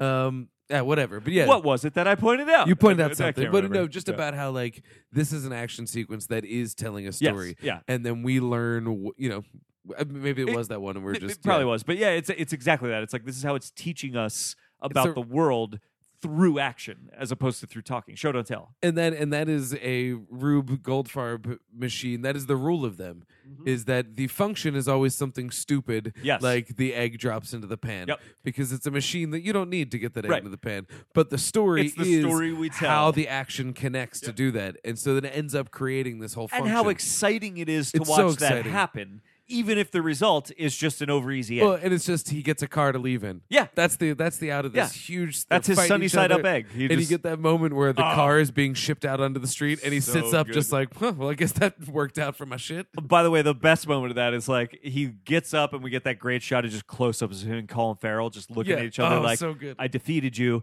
Colin Farrell being like, Yeah, I know. But then Colin Farrell does a straight up 1950s street bully, just puts his fist in his hand to let him know, like, I'm coming after you, Anderton. Why I Yeah, oughta- yeah. it's so good. He's gonna deliver a knuckle sandwich Yep. any way that he can. It's- so he- He's gonna clock him. He literally promises him that. Yeah, Knuckle sandwich for you, Anderton. I'm gonna clock you, Ed Yeah. Anderton. Yeah. But I, you, You, know, that what? By the way, fits. that name makes makes way more sense now that we're using Yeah. the cheesy old timey noir accent. it's exactly And the 10, I'm coming for you. yeah. Anderton. Yeah. Wait, what was Colin Farrell's name? Great question. It was. I have it open. Not It was- important is the Oh. answer. I hate how the IMDb app, if you leave it closed for too long, doesn't pick up where you. Yeah, you it's like, left nah, off. dude, we know you want to look up a whole other movie now. You've had a th- whole three minute conversation. You must already be onto a new topic. Oh, he was Danny Whitwer. Oh, Oh, someone Dan- called yes. him Danny Boy. Danny Boy, I'm pretty sure that is an insult that Tom Cruise uses on him within Oh, yeah. 10 minutes of meeting him. Danny Boy. Yeah. I uh, I tried to pay attention at the beginning to the music, Yes. and then I lost track of the music entirely. yes. So I don't know what I have to say about the score because at first I was like, I really like this, and now I it just feels It's- like it might have just been not It's filler, but it's just. super John Williamsy. That's Yeah. probably why it feels forgettable. Because like I, I wonder who I, did it. I, it's John Williams. Is it John Yeah. Williams? Okay. and and I I didn't even I I literally I had the same experience you did in reverse. I didn't pay attention to the music at all through the movie. It like was it just wasn't doing anything for me or whatever. I just like didn't even know it was happening until a scene like very close to the end where during an action moment there was like a a classic Spielberg camera move of like swoop the camera up to a close Oh, up yeah, of someone's yeah. face, and then a classic John Williams as we yeah, like yeah. get to the guy's face, you Can know. that noise one more time. John Williams. John Williams. That's how you describe him perfectly. That's so true. It was it was that, and I was like, oh right, this is John. This is Steven Spielberg, John Williams. You know, John Williams is. Yeah. Uh, Hans Zimmer is just, yeah, yeah. and then Danny Elfman is just, it's just that exactly, bullshit. exactly.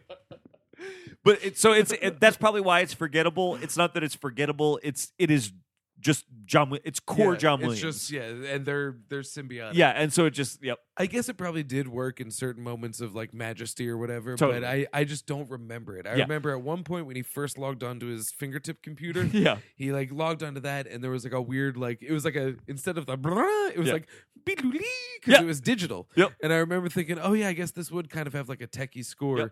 and then I just don't think I ever caught it beyond that. I, I, kind of think lost it it. mixes and mashes between like the classical John Williams stuff and that Mhm. more like digital stuff because Now it's that like you a say it, I feel like I can, in hindsight, hear moments, but I, Yeah. I just can't be sure. it I it I think it's the thing It's probably where not bad. I certainly wouldn't say it, that. it it i- it is you know what it is it's a modern John Williams score right Mm. in the sense that the classic John Williams score has the memorable melody Well, they're themes. yeah that we Because there's a exactly, character, yeah. yep.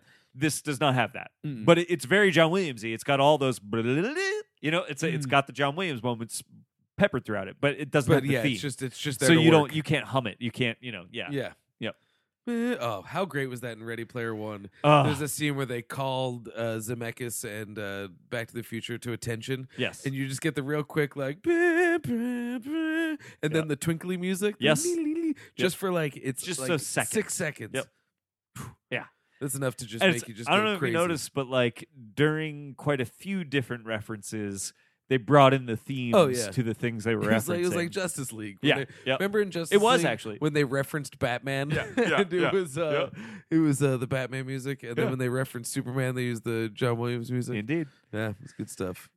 Uh, I gotta say, I'm kind of like empty tank on this movie at this point. But what else? What Trying else to you think got? if You got there's any anything other else I things wanted that to- you're?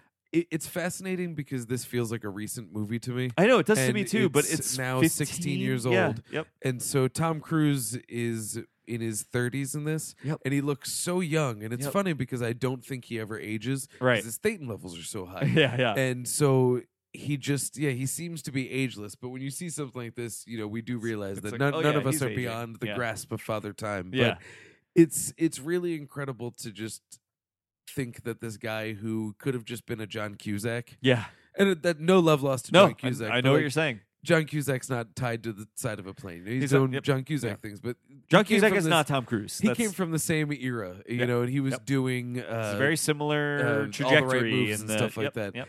and just who would have thought that he would be like the most enduring action hero w- outside of Schwarzenegger? One It's of the insane. last actual movie stars. Yeah, You know? he's well. We got the Rock. Yeah, yeah. We got the Rock, baby. There's- yeah, that I mean, they're they still exist, but uh, they're becoming few and far between, and Tom Cruise is still one of them, which is Mm. crazy. We should talk real quick about uh, what's her name Samantha Morton Oh, as the uh, precog. Yep. Um, she's not given a lot to Not a do whole lot. by nature of just what that character's Yep. supposed to do, but goddamn, you feel horrible for Holy her. and fuck, is it's part she good. machination of the script, Yep. but mostly like she really captures this this the the idea that it could be someone who's so shut off from the world to be completely clueless, Yep. but also literally knows the future, so is uh, unyieldingly wise. Yep. and that's that's a really weird thing, and that's cool. she is She so nails good it. in this. I think. Yeah. Uh, and, and you know, I think one of the brilliant things he does is like, literally, the moment you're introduced to the precogs, I was like, oh god, I feel horrible for them. Like that's not a life. Yeah, No that's- one yeah. should have to live like that. You know.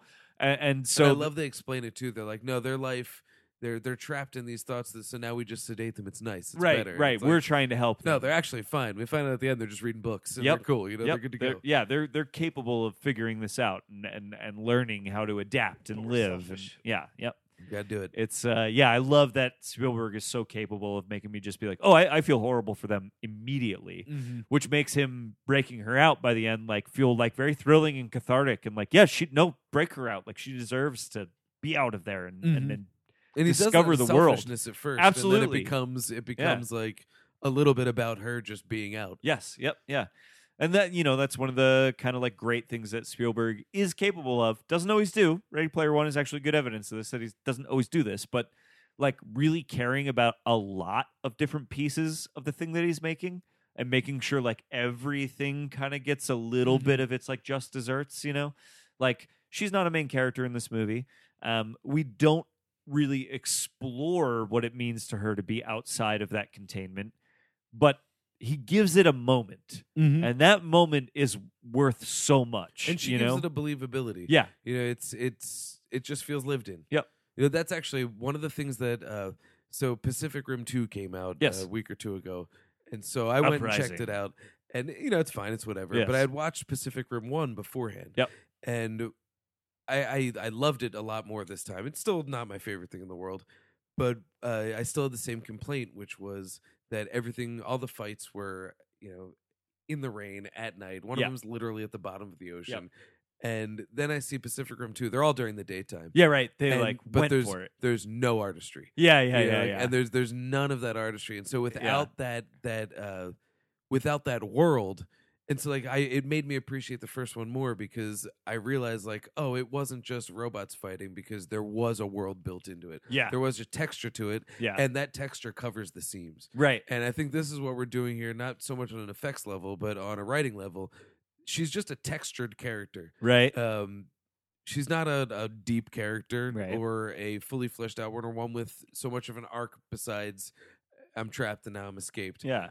But there's a texture, there's a world there that paints over those seams. You know, True. like as Yeah, I saw yeah. in, in Pacific Rim, yeah, it was at night, but that was the world. Right. And so it made it look better. And I just Yes. didn't know Yeah. and it's like yeah this was just by putting her in by making by giving her a world it doesn't matter that we only spend a collective 20 minutes with her Yeah. No, that's true. It's um, and they, you know, even like her keeper, whatever that little scientist guy's Oh, yeah. name is, he was great he's a great little character. Uh, total uh, uh, creep uh, uh, uh, uh, uh, oh, what's his name that works with the Cohen brothers all the time? He plays the organ playing. Oh, like, Tim Blake Nelson. Tim Blake Nelson. Tim Blake Nelson. i'm on team blake nelson by Yeah, the exactly. way. Me too. Uh, uh, you know, just these like small little characters that have just enough color and just enough life given to them that like they feel real, they Mm-hmm. well, feel part and of this they world. were a classic like noir thing oh yes, the fact that he plays he plays the organ because the people in like it's not cryo sleep but whatever Yeah, the but prisoners in stasis sleep of and some stasis kind, stasis is yeah. a good word that yeah, like the organ music Yeah. i can't imagine that that's true i think he just likes playing especially if it. you listen to the organ music It's it's playing. melancholy it's as literally fuck, Like, yeah. "Rah, rah, rah." but it's very very noir Yep. that there would be this guy who's kind of creepy and Oh, weird who yeah. plays that Yep. there and uh, there's also in every noir they go to talk to the morgue guy because Yep. they want to look at a body Yep. and like that's what that scientist guy is Yep. who is the protector and caretaker of the precogs Yep. he's the morgue guy he's creepy because the morgue guy what's the gag he, uh, you- everybody goes "Oh, i think he kind of wants to fuck a body Right. Yep. and it's a silly haha gag that's just really dark Yeah. and so in this one yeah the whole time you're going he really has a thing for these precogs Yep. Yep. you know, it's like you know when you meet people who are like real into horses. Yeah. Yeah. yeah It's right. weird. It's like yeah, that. Yeah. Yeah. That's no. That's a good. like I good don't know parallel. what this is. Like, Yeah. eh, that's your thing. Okay. Yeah. Weird. Okay. Uh, but yeah, he's like really. So he is that morgue guy that they go see. Yep. Like they're all characterized by these tropes. but, Totally. uh, Spielberg g- gives the you know, and like she could be the the precog could be the damsel in distress, Yep. and because Spielberg is very very much aware of that. Yeah. Just no, she's not a damsel in Right. distress. She's actually smarter than everybody. She's now a fish out fish out of water. but like for real, he Yeah. just tweaks Yeah. that and makes that work. He like That's he, super cool. he literally like he takes the like the the outline of a thing right where it's like uh no, noir has a bunch of tropes and so so if you were to like sketch a noir it would have this outline right and that's that's what a noir is it fits in this outline but he just colors it in you know it's like Mm-hmm. Nice. he he literally just colors the stencil in he Nice. uses the stencil and then he colors it in I and love that. And that's like, and to me, that was like the slight disappointment of Ready Player One is it felt like there was a little bit less colored in. I think he just used all the stencils. Exactly. He used so That's many it. stencils. He forgot to color it. He in. never had. He didn't have time to color it all Yeah. in. You know, it was it was impossible to. Yeah. you said it yesterday. Uh, the the best review of Ready Player One is that it's good, but you know Scott Pilgrim did it better. Right. Yeah. Yep. Lego Movie did it better. yeah. Yeah. Yeah. it's, but they all did it great. yeah. Yeah. yeah, Yeah. that's cool. Yeah. Re- Wreck It Ralph might have like Yeah. hit that territory or something. you Yeah, know? that's yeah, actually something that's like uh, that. Ryan Yeah. said that he said Wreck-It Yeah. Ralph did it better. Yeah, it's yeah. Uh, which, by the way, Ready Player One is so fun. Like you It's so should go good, see yeah. it. It's like such a good time at the movie. You should see it in the Yeah, theater because yeah. that's when if you're watching it on your iPad, you'll be like, "Oh, I Yeah. really probably should have seen this in yeah, the theater. it's it's such a good time at the movies. I'm gonna movie pass it a second time. I I kind of want to see it on Yeah, the big screen it's again, just fine. because like it's one of those movies. I don't know. It's like I'm never gonna get to see that on the big screen again. I should do that now while I can because it's a, a thing to behold. I went out to KOP to see Avatar when they did the re-release, and not because I because I really don't like. I'm not crazy about that movie. I, th- I'm not even into that design. Yeah. It just doesn't Me- grab me like agreed. a Star agreed. Wars. But it's a, like it's a cool ride, It's, it's a whole and I experience. was glad that I spent twenty bucks Yeah. to see it a second time. and and you you can't recreate that experience at home. You Mm-mm. can't. Even Can't with do a that. 3D TV, you can't recreate that experience. do at it. home. Yeah. Um, maybe one day. Um, I don't know. You got any like final resolving thoughts on this? I, I to me, I feel like we covered it pretty good we actually. covered everything. and, I- and I'm ready to list. But uh, you know, I I'm like just to- surprised that this was both This feels like very almost- much the movie that I thought it was, Yeah. but also like very much not the movie that Agre- I thought it was. totally agreed. And I it, it also just feel like- reminded me of how movies looked after this. You know, I Totally. never thought of this as one of those movies until I was looking at stuff today. I was like, this is really It's one of those kinda movies. one of those you know, movies. this is everything looks like Tron, but Tron actually looks a little like this. you know, Right, like yeah. it's- Yeah, and this looks a little like The Matrix. yeah, yeah. It does. And It, War it- of the Worlds looks a little like this, Yep, and Ready yep, Player One looks yep. a little like everything. yeah, yeah, So, yes. you know, but, Intentionally so, yeah. I think. Uh, I, I uh, it's surprising to me that this movie both feels like to me, um, w- one of these still pretty well regarded, especially of the modern Spielberg, we'll call it, Mhm. pretty well regarded. I think so. Also forgotten. Yeah, people don't talk about it. Much. Mm-hmm. Nobody talks about this movie. Mm-mm. the people that do regard it very well. Uh, uh, uh, uh, but I did uh, this It doesn't never come enters up. the conversation No. as some of his. Although when we did the uh, split decision, and it Yes. was the best Spielberg movie. Catherine said that uh, this was her. oh, favorite. that's right. Yeah, that's right. and it's yeah, it's it's a completely valid pick. It's a to- and and honestly, rewatching it's like not only is it a valid pick, it's like, hey, i if this movie is about to be forgotten, it, it shouldn't be. Watch it Yeah, again Actually, right. if you watch it right now, watch it right now. You Yeah. know, like it, it is very relevant, and and That um, is wild that it was that on the nose. It's so- d- it was you and I were literally over the first half hour. We kept looking at each other to be like, "This is fucked. This is fucked This up." is making me feel fucked." And then like you know, it gets into the plot machinations. So for a little while we were good, and then it fucking amped that up even more. And we were like, "No, this is fucked." Like, It's just fucked, and it's like, oh, it's okay, jetpacks, jetpacks, yeah, oh, yeah, good, yeah, good, good, good, but it's yeah, still yeah. fucked. yeah, There's yep, some jetpacks. yeah, yeah. Do you have any jet motos? More Oh, jetpacks. this is fucked. Yeah, you don't yeah, have yeah, jet motos. Uh, you want to do the list? Yeah, let's do the list. We were talking about uh, So because of Ready Player One. nostalgia properties that Yeah. are just, uh, and this is a list that probably has taken the same form or a different form Numerous in the times past. throughout the show. Um, Uh, but this is like we were thinking about like okay so ready player one the idea is literally the concept of the movie is like what are the things that formed you and shaped you as a child and how do they how have they continued to shape you and form you as an adult right the things we're truly nostalgic for and uh, so we thought to make a list of just like the things that we loved growing up the things that we feel like are truly i don't know the influential markers on us I, th- I, it's a mine. or is a that that was mix- my interpretation of what we were talking about Actually, I'm gonna, I'm gonna mark them with. Uh, mine is a mix of ones that that I watched a lot. yes shaped my taste. Yeah. or like. If they come on now, I will. I like. I can't not watch. gotta them. watch it And I think that's really it's like the things that fit those three cri- criteria most and best. Yeah. Yep. Same here. And I, I didn't even really put them in an order necessarily, but I've got like a loose idea of like how I how I want to go through it. Um, I, I can start if you want. Um, hang on, let me let me order mine. Is there? Yeah, there's a pen right there.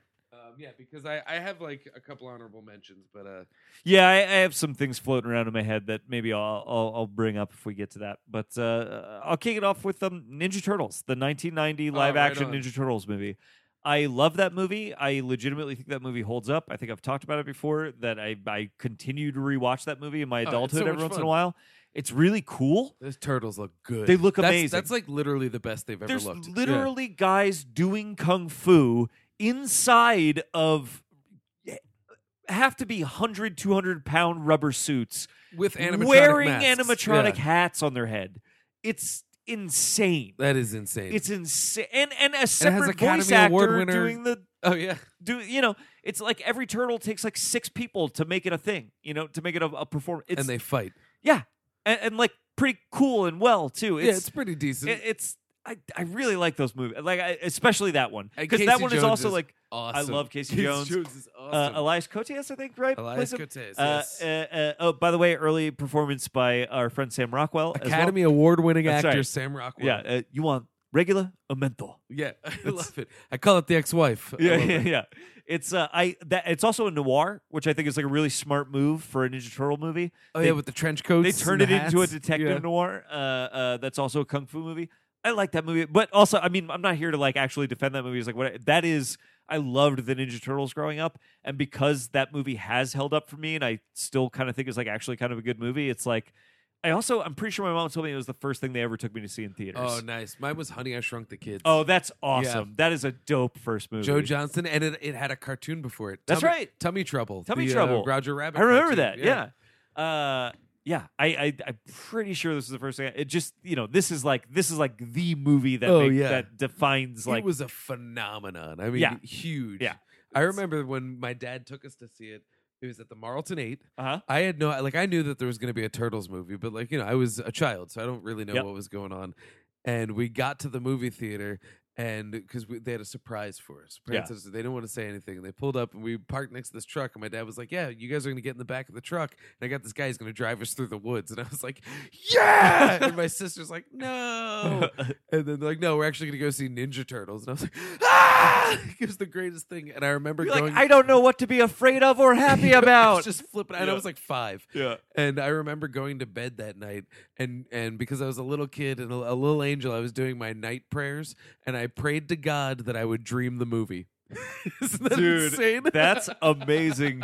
You also I just wanted to watch it again. opened up a whole fucking locked box in my brain of what night prayers are and the fact that I ever did them and I definitely did them like all the time and like why was I doing that and who told me I needed to and ah That's what happens. You just unlocked a whole weird like part of my childhood I like literally didn't Dude. remember until you said the word night prayers. did you pray to dream the Ninja Turtles movie? No, again? I fucking I mean I So, probably yeah. did pray for crazy Don't feel shit. too bad. but Weird that's shit is weird. amazing. That's so funny. All right. Well, what's uh, we'll, we'll go from there. Yeah. Movie that I watched so much as a kid. Yeah. And for some reason, I just know a lot about, so it like fueled my love for movies. Problem Child. Oh my god, I yeah. love Problem Child. Who's in Problem Child? Kramer's the bad guy. That's Michael right, Richards. yeah. John Ritter's the dad. John Ritter, My yep. favorite piece of of trivia about it is that um, John Ritter's real life wife, uh, I forget what her name is. Okay. Uh, she plays his wife in the first movie. Okay. And at the end of the movie, they split up because she's in a briefcase and gets thrown off a bridge or something. she's not dead because she ends up under a pig in the back of like a farm truck and it like Okay. poops on her. Yeah. But she's out of the picture. Yeah. And in the sequel, he falls in love with a new woman who is played by the same actress in a wig. What? it's the exact same actress.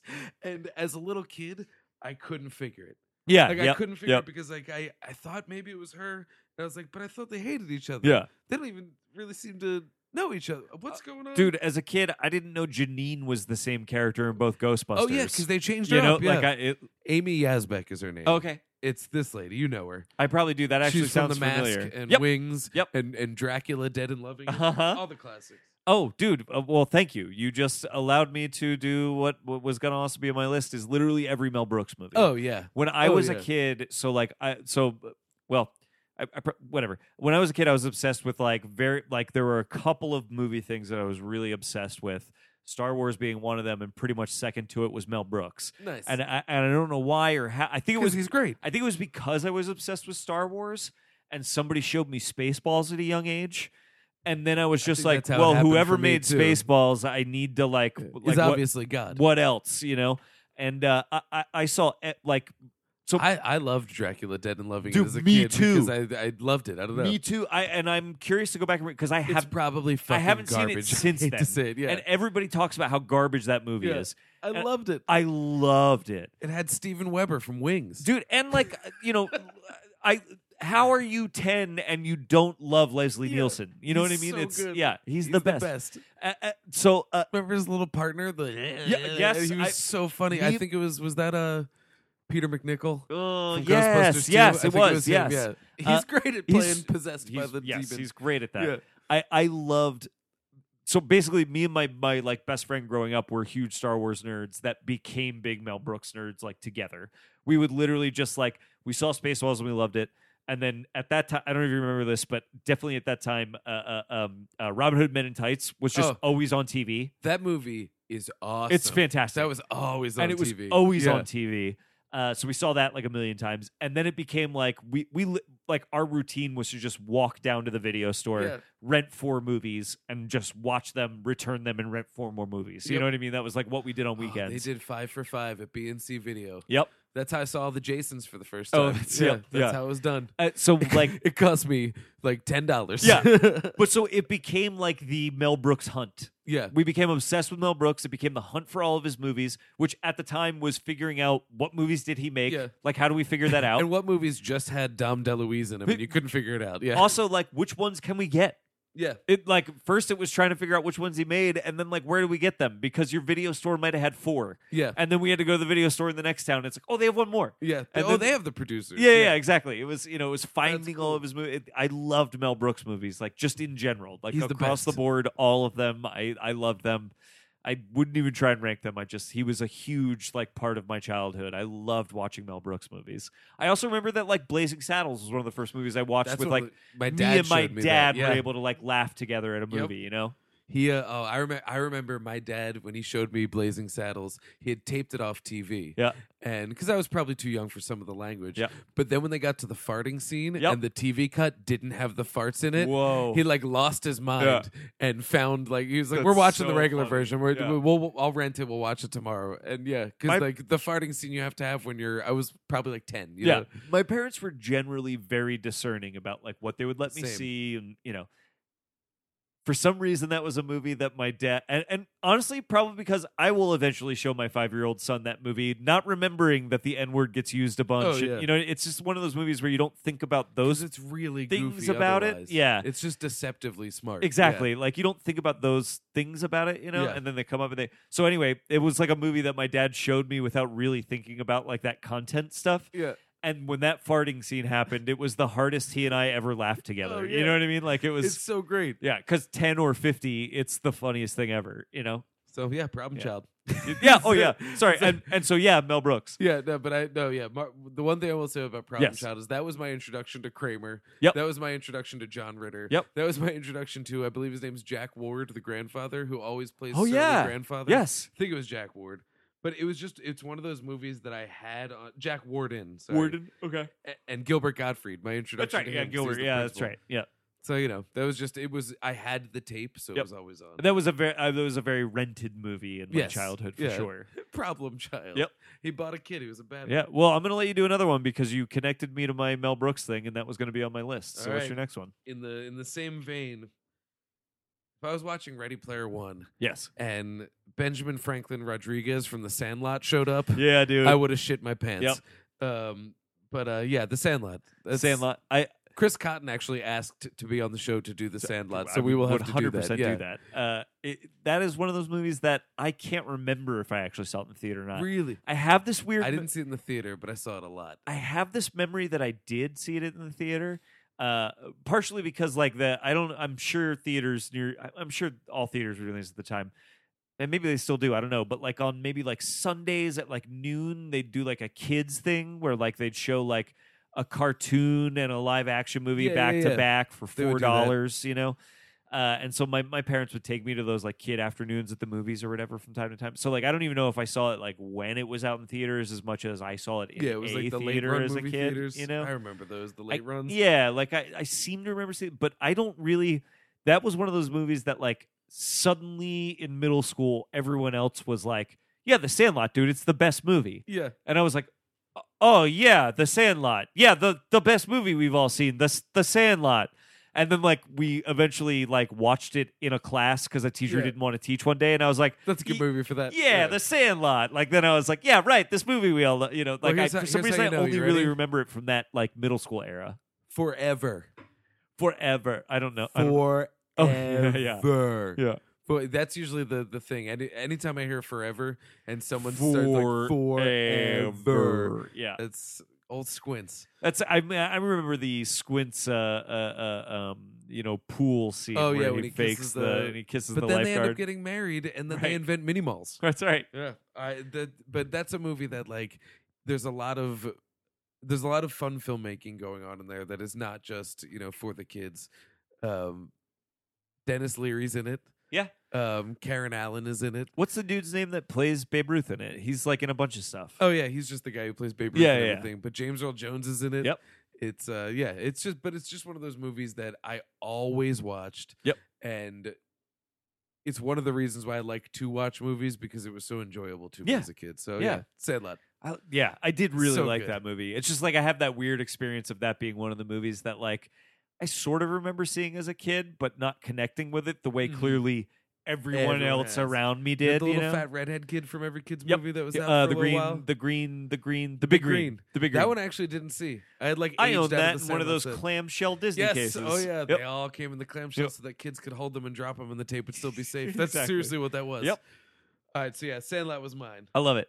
Uh, I will throw a Tim Burton's Batman at you. All right. because on. as much as we've talked about this movie on the show, and I often say like, yeah, I like those Tim Burton Batman movies, but I, you know, they're they're fun or whatever. It, uh, I literally had the a memory the other day that the Tim Burton Batman movie my dad and I watched every year from when I was like five until I was like nine. Mm-hmm.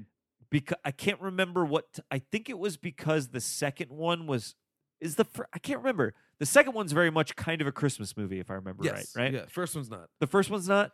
No, I don't believe so. I seem to remember that around Christmas time, and maybe the second one is the one I'm thinking of. I don't know. But there was always a Batman movie on TV.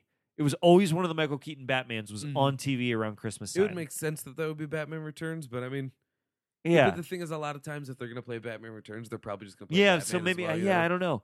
I just remember there was like a period in my life where around Christmas every year, my dad and I would sit down on the couch and watch Batman together. And I, I don't know, that occurred to me the other day. And I'm a huge Batman fan. I Yeah. have been like my whole. I love Batman. We are, anyone our age plus or minus five years is like because we have the balls deep for cartoon too. Batman, We've yeah. got the animated series that we, Yep. you know, and but in my head, that's what I credit my Batman love with is, Oh, without is a the doubt. animated series. I had those. I had the action figures from the movie long before I was ever allowed to see the movie. So Yep. like that is all part of it. Yeah. But now, but it like occurred to me the other day. It's like, no, you did watch that movie. You watch it with your dad. It was like a you and your dad thing, and it was like maybe that's my Batman love. And, and Could be. it only like just occurred to me. Yeah. very well. But could so be. I mean, it's like I love Batman. So it's like a, that- definitely Tim Burton's Batman has something to do. That's with that, awesome. You know, that yeah. is awesome. Yeah. Uh, that's actually I could put that on my list. I think. I- But you definitely could. But I, it, yeah. it, I didn't even think about it. But that's a Yeah. good one. Um, all right, this is a, a weird one, but Lethal Weapon two. oh, that's so. Oh, I love how specific that loved is. That movie, Yeah. is. and what's funny is I don't even know if it's my favorite Lethal Weapon Right. sequel. Um, it's it's hard to tell. Yeah. because it's the first movie's great. Like the Yeah. second one, of course, brings Pesci into it. But Yep. that was another one. What's funny is this is all going to come back to dad shit. How Yes. appropriate for Spielberg. I bet. But Yep. that was when Oh, my it's so dad true. thought that Joe Pesci in that movie was so funny. Yep. And he is. He's great. Yep. And uh, okay, okay, okay, okay, okay, okay. he's he's killer in those movies. Yeah. But he doesn't show up till two. Yeah. Um, it- it's just one of those movies where they get away with murder. Like they really get away with everything. And as a kid, I just thought it was a good movie. yes. Yeah. And then so as it it it not only do I love them, you Yeah. know, they- they're just good movies, but it's my my favorite stars all together. Like the fourth one by the end has Jet Li, Chris Rock, yep, Joe Pesci, yep. Rene Russo, It's Danny Glover, and Mel Gibson. ridiculous. It's uh, all under the the the lens of Dick Donner. yes. Yep. And but it's it's just one of those movies that I watched a lot, and I think every action movie I watch is informed a little bit by how much it's informed by that shot of Mel Gibson rolling on his side as the door is shutting, and he's got the. Yep. That's all. Yep. And oh, and it's of course it born my love for one-liners because it says probably the best one, where uh, which it's the the assist the line that sets off the one-liner is not that great because it's just the bad guy who has diplomatic immunity. That's right. Screaming diplomatic, immunity. Diplomatic Take immunity. But then Danny Glover kills him and says, "It's just been revoked." Yeah. That's right. So good. yeah. So and and would be in jail. But because he's Danny Glover and he's just killed hundreds of people, him and Mel Gibson Yeah, just yeah. killed together. Yep. They kill so many people in those movies. It's insane. But I love I love Lethal Weapon. Yeah. You know, it's it's why even though he's probably a monster, I still yeah. just love and I, am like ready to step to bat for Mel Gibson Yeah. because probably because I had the tape of Lethal Weapon. That's too. right. It- dude. Yeah. I mean, it's that that weird that that weird thing about heroes that we've all had to start talking Yeah. about and dealing with lately, where it's like. You, you put a little too much stock into somebody because you just love them because You they just just love did 'em. that thing.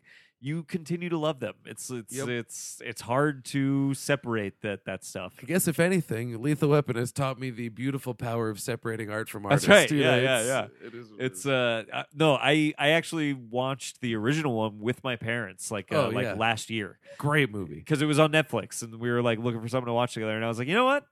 This will probably be fun. This Yeah. is like I bet you guys and they hadn't they hadn't seen it and they Did they love they it had a great time. They- Nice. you know? And it's like it when Gary when what's his name uh, put his hand over the candle? Was your mom like ooh, Dude, when 'Cause it that's get- a mom ooh moment. both of my parents are very averse to like violent Yeah. movies. They don't like violent movies. And I was like, this movie's violent, but like, Yeah, it's like Walker Texas Ranger yeah, violence. a yeah, yeah. little Like, bit. You, you, you'll be fine. And, and and there is like a moment or two because it's it is an R rated movie from that era where it gets like it gets like bloody violent, you know. oh yeah, But like, it's like beefy violent. yeah. Yeah, my my parents are exactly these people where it's like, no, no, no, we don't, we don't, we don't, we don't, we don't want, we don't like, we don't want, Yeah, we yeah. don't. I'm so in. You know what I mean? Like Yeah, as it's the soon as putting it your starts, hands over your face but peering Yeah. through your fingers, Uh, it's well, like you're not doing anything. just like as soon as it starts, it's like they're so in, and then like when the violence starts, they're like, "Yep, yeah, violent, yep, blood, yep, He's gonna have arm, to kill that yep, guy." got shot in the head, yeah, wow, great." Like they just are in, you know? oh yeah, well, Lethal Weapon Two is just the best of like that kind of thing where it just lulls you into that. And it probably is the best Lethal Weapon sequel. yeah, probably. I think it probably is. Yeah, and and that's it's no crazy. that's no He's shade on the quitting other ones because Smoking they're by eating dog bones. Yeah, it's- Uh, the Like- secretary for the bad guy, he like fucks her and then they just kill her and he finds her body at the bottom of the of like the the ocean I or forgot lake or about that, whatever. yeah. And then they blow away his uh his beachside house Yeah. with machine guns from a helico- Yep. Have you ever seen National Lampoon's Loaded Weapon One? No. They it's it's Emilio Estevez and Sam Jackson basically doing a Lethal Weapon parody. Okay. It's- Yep. I remember loving it as a That's kid. kind of awesome casting. It's uh, I remember loving it, Yeah. and but I, it's probably not very good. Right. But I do remember loving it, and they do the scene from Lethal Weapon Two where they blow away this house, Yeah. and uh, you know the the house falls apart, and a little white flag pops up, and then Bruce Willis of all people, who's not in the movie otherwise, stands up. He's like. What are you doing? and they're like, "Is this uh t- two fifteen Oceanside Drive?" And he's like, "No, this is two thirteen Oceanside Drive. It's that way." They're like, all right, sorry. And he's like, yeah, no problem. and it's just like classic Bruce Willis. That is so And so I think that comes from from my Lethal Weapon 2 love that Yeah, gets connected yeah. into it somehow. somehow Bruce Willis gets connected to it and it And that makes it amplifies its better. greatness even Yeah. more. Yeah. Absolutely. Yeah. Uh, all right, I'll throw. I'll throw. Shit. I, I think I'll make this number two. Uh, Back to the Future. Oh, right on. I- I yeah. ha- you know, it, it, the- it feels obvious, but it, it has to be in there. I rented all three of these movies so many times growing up. I don't know why my parents didn't just buy them for me. You know Mm. what I mean? Like I have no idea why we didn't just own the Back to the Future trilogy because I re- I demanded to rent them over and over and over. I just loved those movies growing up, and I think partially because like you know, y- I those movies came out s- s- the first one anyway, like before I was born. I think I think the first one was eighty five. Mm-hmm. Yeah. Does that sound right? I think so. That was right after I was born. Yeah, Mm. yeah, yeah. I, I think it was so. I think it was like a couple years before I was born. So like they just all three of them like already existed Mm. when I was like just old enough to be like, "Mommy, rent me a movie." You know Yeah, what I mean? yeah, like, yeah. uh, And I had the same experience. Yeah. you know, they, they already existed on VHS where they could be rented, and so I would just rent them, rent different ones at different times, and then so like.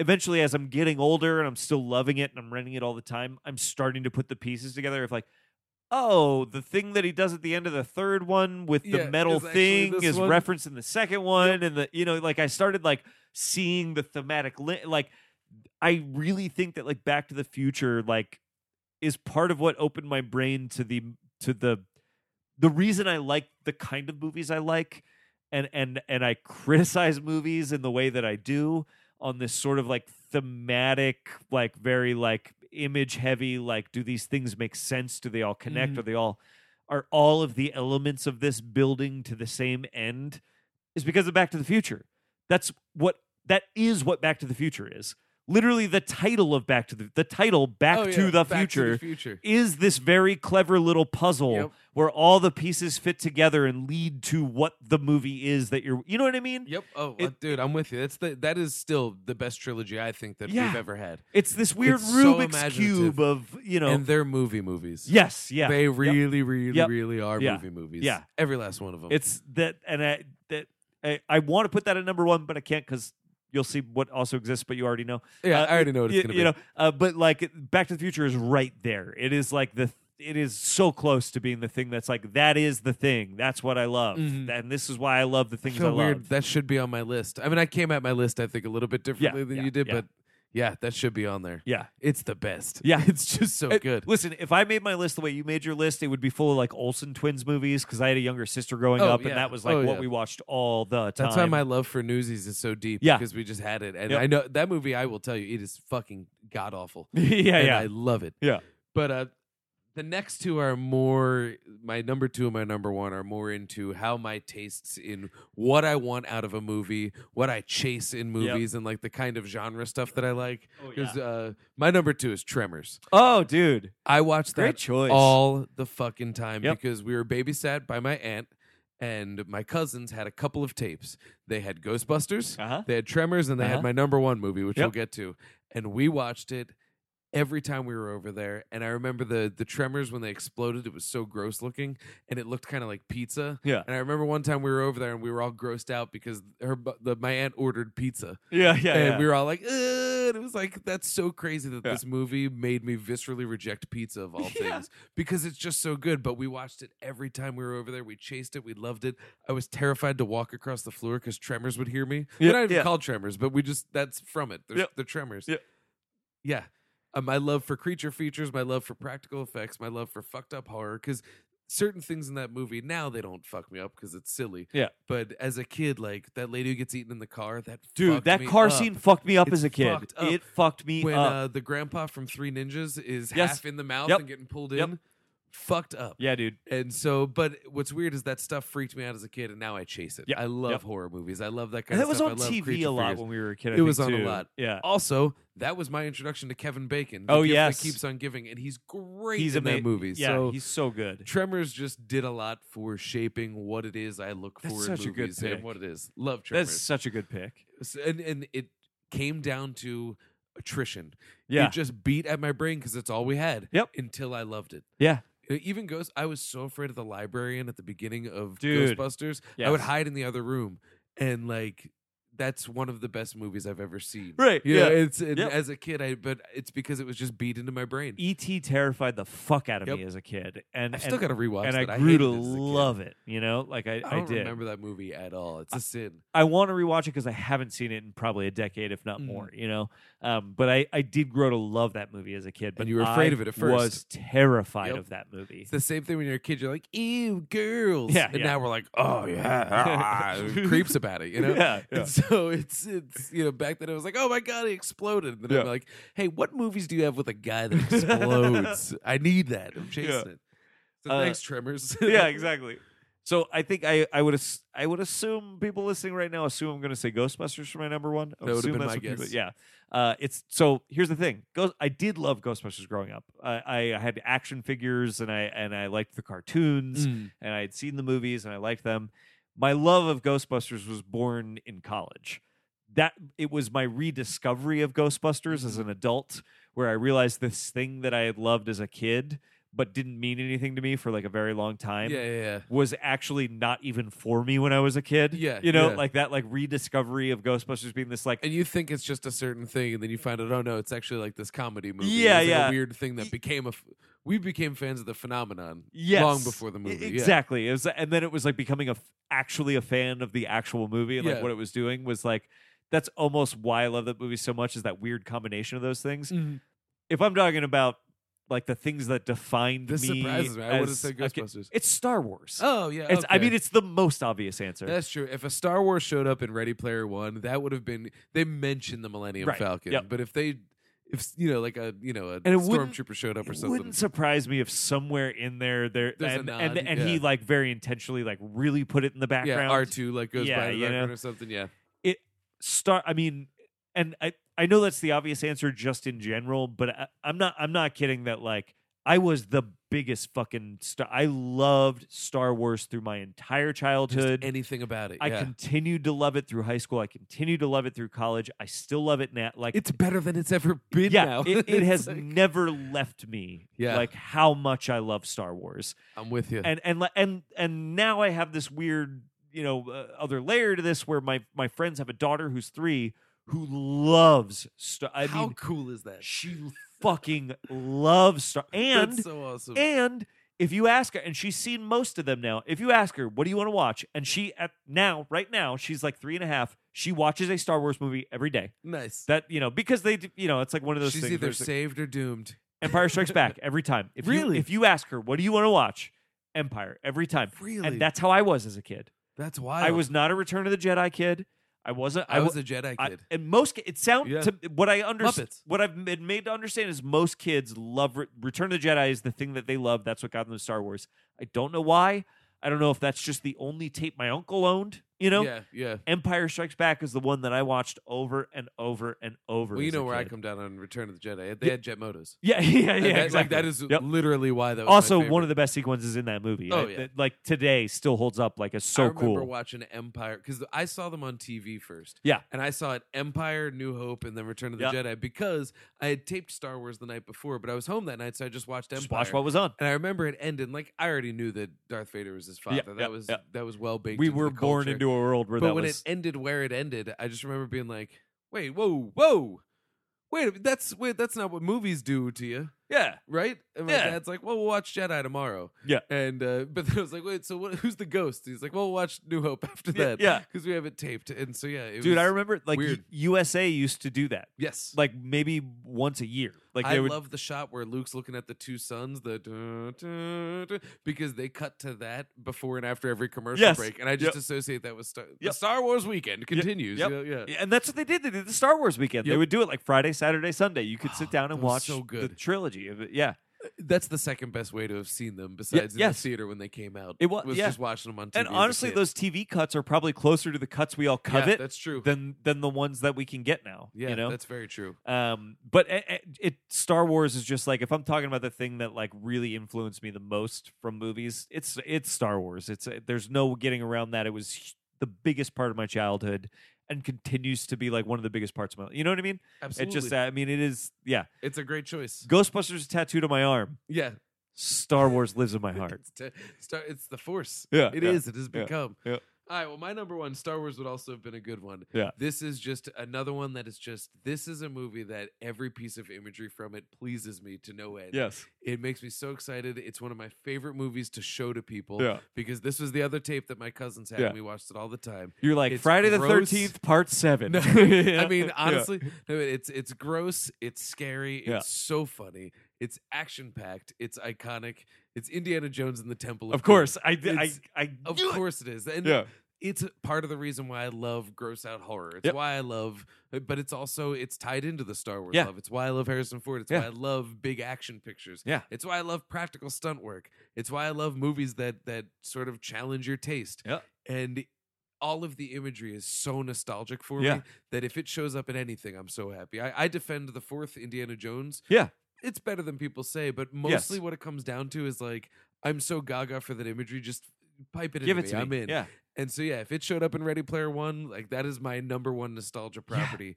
If Mola Ram pops into anything, Oh my god, yeah. it's over. If Short Round pops into anything, good night, ladies. did you kind of notice that there was a v- oh, to me it seemed like a very slight reference to short round in ready player one No, do tell. so um i, I want to try and get away with this without spoilers once they reveal who some of the people are behind the avatars Oh, Mm-hmm. there is yeah. a character that to me when they he meets yeah Shoto and Daito. there yeah. was a character that to me they that Spielberg was was very much tipping his hat to like I think you're. this correct. is one of my classic characters. You know what I mean? Like I the, think you're right. I didn't even think about I, that. I, I, it, it struck me immediately. think you're spot on. Yeah. I bet there's probably even a costume tie to that. 'cause Yeah, he I had bet the hat. he did. It- that's, I didn't uh, even think about that. He does have the hat. And you know, short the the other thing about Temple of Doom that puts it in is uh, well, Chilled Monkey Brains, of course. Of course. The Left Tunnel Indie.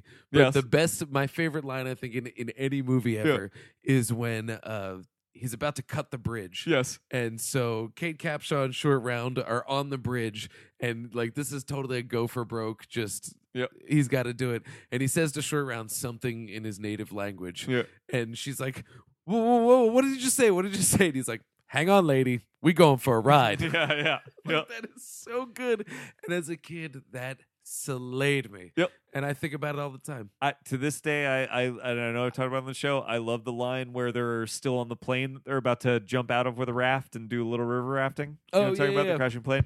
Uh, the uh, Indy and and Kate Capshaw are like in the cockpit arguing with each other about how they're gonna like figure this situation out and blah blah blah. And all of a sudden, short round kicks the door of the cockpit open and he goes, "Doctor Jones, no more parachutes." Yeah. He- Yeah, the big and arm whoo, sweep. yeah, yeah. yeah. It's, He was so good. it's I love that. Oh, yeah. short round. Yep. I don't even know. Like, well, would he play nowadays? I don't know. I don't know. But whatever. That's yeah. I he's, mean, he's great. D- I mean, to be honest with you, like Probably. those those characters in Ready Player One were not that dissimilar from that portrayal of That's true. uh, of Asian characters, and I, I, you know, I think we are getting to a point where that is um, a somewhat reductive interpretation of, especially like an American Mhm. Asian person. Do you know what I mean? Yeah, that's true. And short round's been in other things, and that seems to be how he is. right. It doesn't yeah. seem to be much of a character. right. It was It's- more like they just hired the kid who Yeah. was I think you know, the- charismatic. I think the problem we don't have to go on a whole diatribe, but the, No, no. the, the problem with that interpretation of of especially like an American Asian person is more just that the purpose of them talking like that is to make you and I laugh. yes, yeah. that's Short more the Round, problem with it's it. not his talking like that that makes him funny. No. It's the fact that he is this adorable thorn in Indy's heel Yep. that Indy has respect for. He's a sidekick um, character. Yeah, he's a sidekick Yeah. character. and He's a good sidekick character, and, and I think that's like, I don't know, ev- just uh, you know, you see yourself in short round as a little kid uh, going Dude, alongside with Indy. totally. You don't see that in uh, what's his name, Salah or whatever his name is. That what it oh is? yes, Uh, yeah, I think that's right. I forget yeah. what it is, but yeah. Uh, You don't see that. You, of course, you don't see it in Sean Connery, but as Yep. a kid, you see a little kid who gets to hang with Yep. Indy, and it's just gross and scary. And you know, It's ooky they and cut it's open the kooky. snake, and the babies come out, and they eat them Ugh, ravenously. yeah, Oh, it's so good. that movie is like a blast. It's so good. Yeah. There was a years ago. There was a film crit Hulk piece where he just said something to the effect of like, "It's a it's a carnival movie." Yep. You know, and it's just it's just an onslaught of plot. Yeah. You know, there's really not a lot of growth happening for any Right, character, right. short of I don't want to put up with these people. Oh, now Yeah. I'm glad I put up with these people. Like that's really what it boils down adventure, to. adventure, adventure, adventure. But it's pure adventure, and Yep. it's it's really, you know, and the fact that it's like the hard one. yeah, You know, uh, It is. Spielberg even said he like wasn't a big fan of how it turned out because he Right. thought he went too hard. But yeah. I love that it's the hard edgy Yeah. one. You know, it's the it's a good second chapter. Yeah. It's and it's just like it's wild. It's wild. You know? Yeah. It's it's yeah, it's crazy. Oh, I love that. Yeah. I, I actually struggled with whether I was gonna put Indiana Jones on the list or not because Nice. it it was definitely a big part of my childhood, but it, when I was like being honest with myself, I was like, you know what? I don't love those movies as much as people that love those movies. Yeah, you know what I mean? yeah. It was like that was not it didn't have the same impact on me that it has definitely had on other people I know. Well, Oh, this was once again it was Access. Yeah. I had this for I had been watching this over and over for That years before seems I to ever be saw that- Star Wars. that tape We had in that tape. particular everybody had. It seemed Mhm. like Temple of Doom in particular a lot of people had. And it's historical because it was the first PG thirteen That's right. Yep. Uh, yeah, that rating was kind of invented for that movie. before that. Uh, so there you go. Top five nos- movies we are nostalgic for, or sort of you know influenced our our taste and Top you five know. movies we wanted to talk about tonight. uh, Yeah, exactly. Yeah, yeah, yeah, That's what it is. It's- we should that should just become the, The segment list, from yeah. now on. It just get, goes unthemed. and It's just the top five movies I want to talk about tonight. Mm. Tonight's top five list. Yeah, yeah, yeah. Number oh five. my god, that's kind of a, that's kind of funny. Tonight's top five. just the top five. That is the top five. Tonight's top, top, five, things. Yeah, You know, yeah. that's what we do. tonight's top five. I like that. Uh, so yeah, Minority Report fucking holds the fuck up and is it literally worth rewatching like right now. Yeah. Uh, Really good uh, stuff. uh, is- it- it- uh, especially American audiences right now. It's like that is what is happening right now. Is what that It movie's looks about a lot like us in Yeah. ways that you wouldn't are expect going a to make you movie to look uncomfortable, like us. and Yeah. it's uh, yeah. Uh, and uh, Ready Player One is also a blast. Totally I- cool. Yeah, I think you. I think if you're going to see that movie, if you have any inkling to see it, go see it in the theater Oh, because yeah. that is where you're going to get the best experience with it. And I think uh, I'll give you this advice: the Easter eggs are fun, Yeah. but like I to agree me, with the this. value of the movie was actually just watching As a the Spielberg movie. choreography as a Yeah. Spielberg movie. It looks really cool. The the important Easter eggs You'll will, see 'em. will be present to you. You'll see them. The little ones you can do on DVD later. Yes, uh, because there are literally so many of the little ones that it, that It's pointless. it's not worth taking your eyes off of the truly incredible things that are happening on screen to catch the fact that there's a battle toad in this movie. Yeah. You know what I mean? exactly. It- and there is. There's battle toads. there in are this battle movie, toads yeah. in this movie. They don't do anything, but they're in it. Yeah, yeah. yeah. Uh, uh, and and the ones that are significant and important, you, They they they, do get shit, screen yeah. time. They're they there. do all the shit. You know, yeah. It's uh, yeah. So uh, I recommend seeing it and just sitting back and and taking the ride because it- Mhm. it's pretty fun. Uh, if if if not a little shallow. Yeah. Uh, but super fun. Ready Player Fun. yeah. Exactly. Yeah. Boom. Boom. That's the Boom. note to go out on. Boom. Uh, Oh, we didn't do any housekeeping No, up so front. let's do it so now. yeah, uh, Uh, yeah. Oh, it- Find us online. Twitter at Philadelphia uh, is my name, not the show. I like two movie. That's numeric two. Uh, on Twitter, facebook.com slash I like two movie. Uh, you can email us, I like two movie at gmail.com. We like hearing from you there. Uh, something we haven't asked for in a while, but I think is important to do is rate and subscribe on iTunes. Oh, yeah. That helps us a lot. Uh, I, I really am actually trying to get us on Spotify and a couple other places. I swear to Cool. God, those things are eventually coming down the line. Uh, so uh, we're you know we're already a lot of places you can find us on the internet. We're hoping to be even spreading our tendrils further. Tendrils is that the right word for? it's better than tentacles. Yeah, Yeah. I think tendrils is like fingertips of some kind or something. Yeah, yeah. I think of like. See now, I'm just picturing the melting. they have like dude little in suction RoboCop. cups on the end of them for some That reason. in nope, my that's head. where you lose me. That's tentacles. Oh, no, tentacles! no, no, no, no, no, we- no, no, you no. wanna, uh, we're octopi. You should nope, come. no. Drawing a hard line. I'm not. A All I have tentacle to do is beast. refer to sea creatures, and Dan loses his mind. Nope. Some sea creatures are okay. I have two fish. They're tiny little beta fish, and like we have an understanding. It didn't even occur to me that you are currently living with fish, and Yeah. I should be making fun of you for that. It's because I'm living with a girlfriend who loves these two fish. Yes. And so I just am okay. But uh, honestly, they're actually pretty cool. You've agreed to coexist. yeah, we've agreed. Yeah. We have an understanding. We Yeah. talked about it. I feed them in the morning. We're Very good. Yeah. Very good. Actually, they're, they're pretty cool, not Yeah. gonna lie. But they're little fish. They're not beasts with tentacles. Yeah. They're not Cthulhu pets. Uh, anyway, yeah. So follow us on uh, social media because we'll announce things like live shows we have coming up and things like that. There, We're gonna be working on some cool Uh, stuff. Yes, we definitely. Yeah, uh, we've done some very cool episodes recently, and we I think are going to have some very cool episodes uh, further this year. So uh, keep up with us. And uh, uh, uh, uh, you can find me on Twitter at Philadelphia. It's with an F. Letterbox.com slash Philadelphia, where I recently reviewed. This will be my recommendation: The Willies, a horror anthology from 1990, made for children. I saw this at South Street Cinema, where I was the only person in the audience Oh, you went with our Nice. friend Alex. Uh, I went on St. Patty's Day because on St. Patty's Day they announced a secret screening. So I thought secret screening that sounds like my Probably kind of worth thing. it. I showed up. I was the only person to show up, and Alex was like, "Yeah, I don't know. I was gonna show this like uh this like Irish drama. I don't even remember what it was called. It was like li- it was like the dumbest looking thing I've ever seen in my life. I was like, why are you showing this? Why is this the thing you want to show? I was like, who wants to watch this? He was like, I don't know. St. Patty's Day. I was trying to figure out something Irish to show. I was like, well, what? I'm the only one here. What else do you have? And he was like, I have this VHS for this the Willies and it's literally it's a horror movie for kids from 1990 starring Donkey Lips of Salute What? Shorts fame and Sean Astin. There is a Goonies joke in the middle of the movie, so it was clearly ma- it clearly came out like a year or two after Goonies. It is bad in all respects. I'm on your letterbox now because I just want to see the picture of this. It's bad in all respects, but follow me on these two points of why everyone should see this movie. Yep. It's a horror anthology where This is Sh- awesome. Sean Astin is telling stories to two other kids in a tent. So he's just telling stories. That's how we get the anthology of it all. The first three are literally like three minutes long a piece. So at first you're like, what what am I watching? What is these are Yeah. literally like short like short shorts, you know? And the titles don't happen until after the third one. That's when that's when they finally do like it's the Willies, blah blah blah Yeah, yeah. one of the first things that happened in the movie is a three minute short about an old woman whose cat gets all wet. So she puts it in the microwave to dry it off. That's incredible. And then the cat violently explodes on camera in this movie for children. I mean, It's a special sounds awesome. it's a special effect. Well, but Oh, yeah. it violently explodes on camera and I was like, "What is this movie? It's supposed to be for kids." yeah, I was watching Temple of Doom. I So- get it. This is right in that era too. It's 1990. The segment with Donkey Lips is the reason everyone should watch this movie.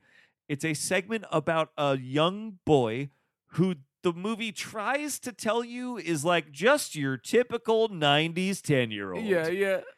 That was us. But his deal, and again, the movie tries to pass this off as if this was the normal deal for any normal 10 year old in 1990, is that he collects flies.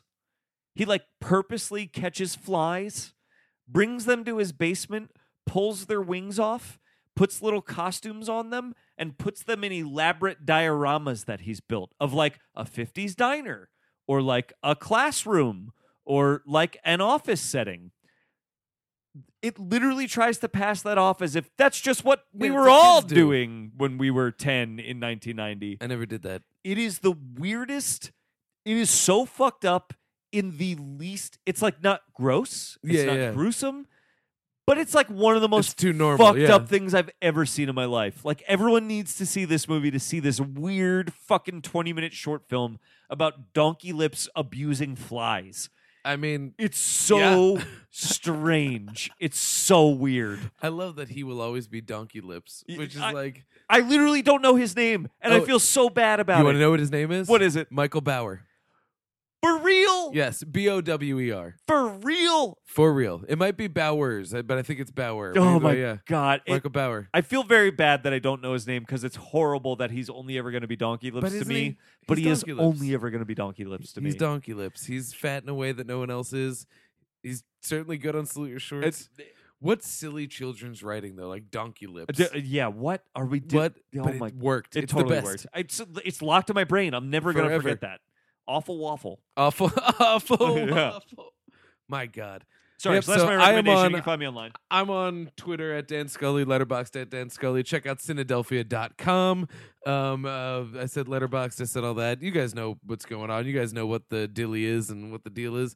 If I were to make a recommendation, um, oh God, it's that Willie's poster. Yeah. Do I even really need to do one? Um, oh, No. you know what? I think you should go see I Love Dogs. Oh yes. Um, Isle of Dogs dying to is see it. uh it's Wes Anderson just doing more of what he does and Yep. doing it well. Yep. And it's very funny. His dry wit is delivered well by dogs. I heard Uh, it's actually like as far as like Wes Anderson movies goes, it's one of the better comedies because it's like more focused on just being a comedy and It's not funny. that melancholy or not like, very yeah. melancholy. It's got, you know, I mean there's animals in it, but it's not like there's it's it's goofy. You Yeah. know, it's you know, but it's it's not empty, but it's just a good movie. Yeah. And what I came out of it with is like if you love dogs, Yeah. or if you've ever been loved by a dog, Yeah. you will see this movie and be reminded of just how how true that love is, Yeah. despite the fact that we will never speak the same language as these dogs. Yeah, yeah, yeah. Like, there's no such thing as a talking dog, but I think it's we can be reasonably sure that what we assume they say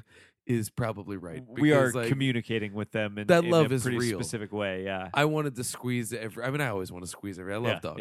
Yeah. yeah. But uh, and also, I love dogs. I- I love I- dogs. yeah, that is yeah, yeah. the best thing in the world. Yeah. um, yeah. So I recommend that. You should check it out. And that's another one that I think is actually worth seeing on the big screen because it's a textural experience. I, I, and I love fucking animated stuff. Anyway, you know, we did Mhm. Kubo on here where I got to gush about that. I love that shit. That's Yeah. I always recommend people see it on the big screen uh, because you should you should support that particular art form. I think it doesn't get enough, and also it is a really crazy art form that is really awesome to see projected on a huge screen. Mhm. You know, it's Wes Anderson. He makes things for the He's- screen. he you know, makes he's really doing it. good Yeah. movies. Yeah. So Yeah.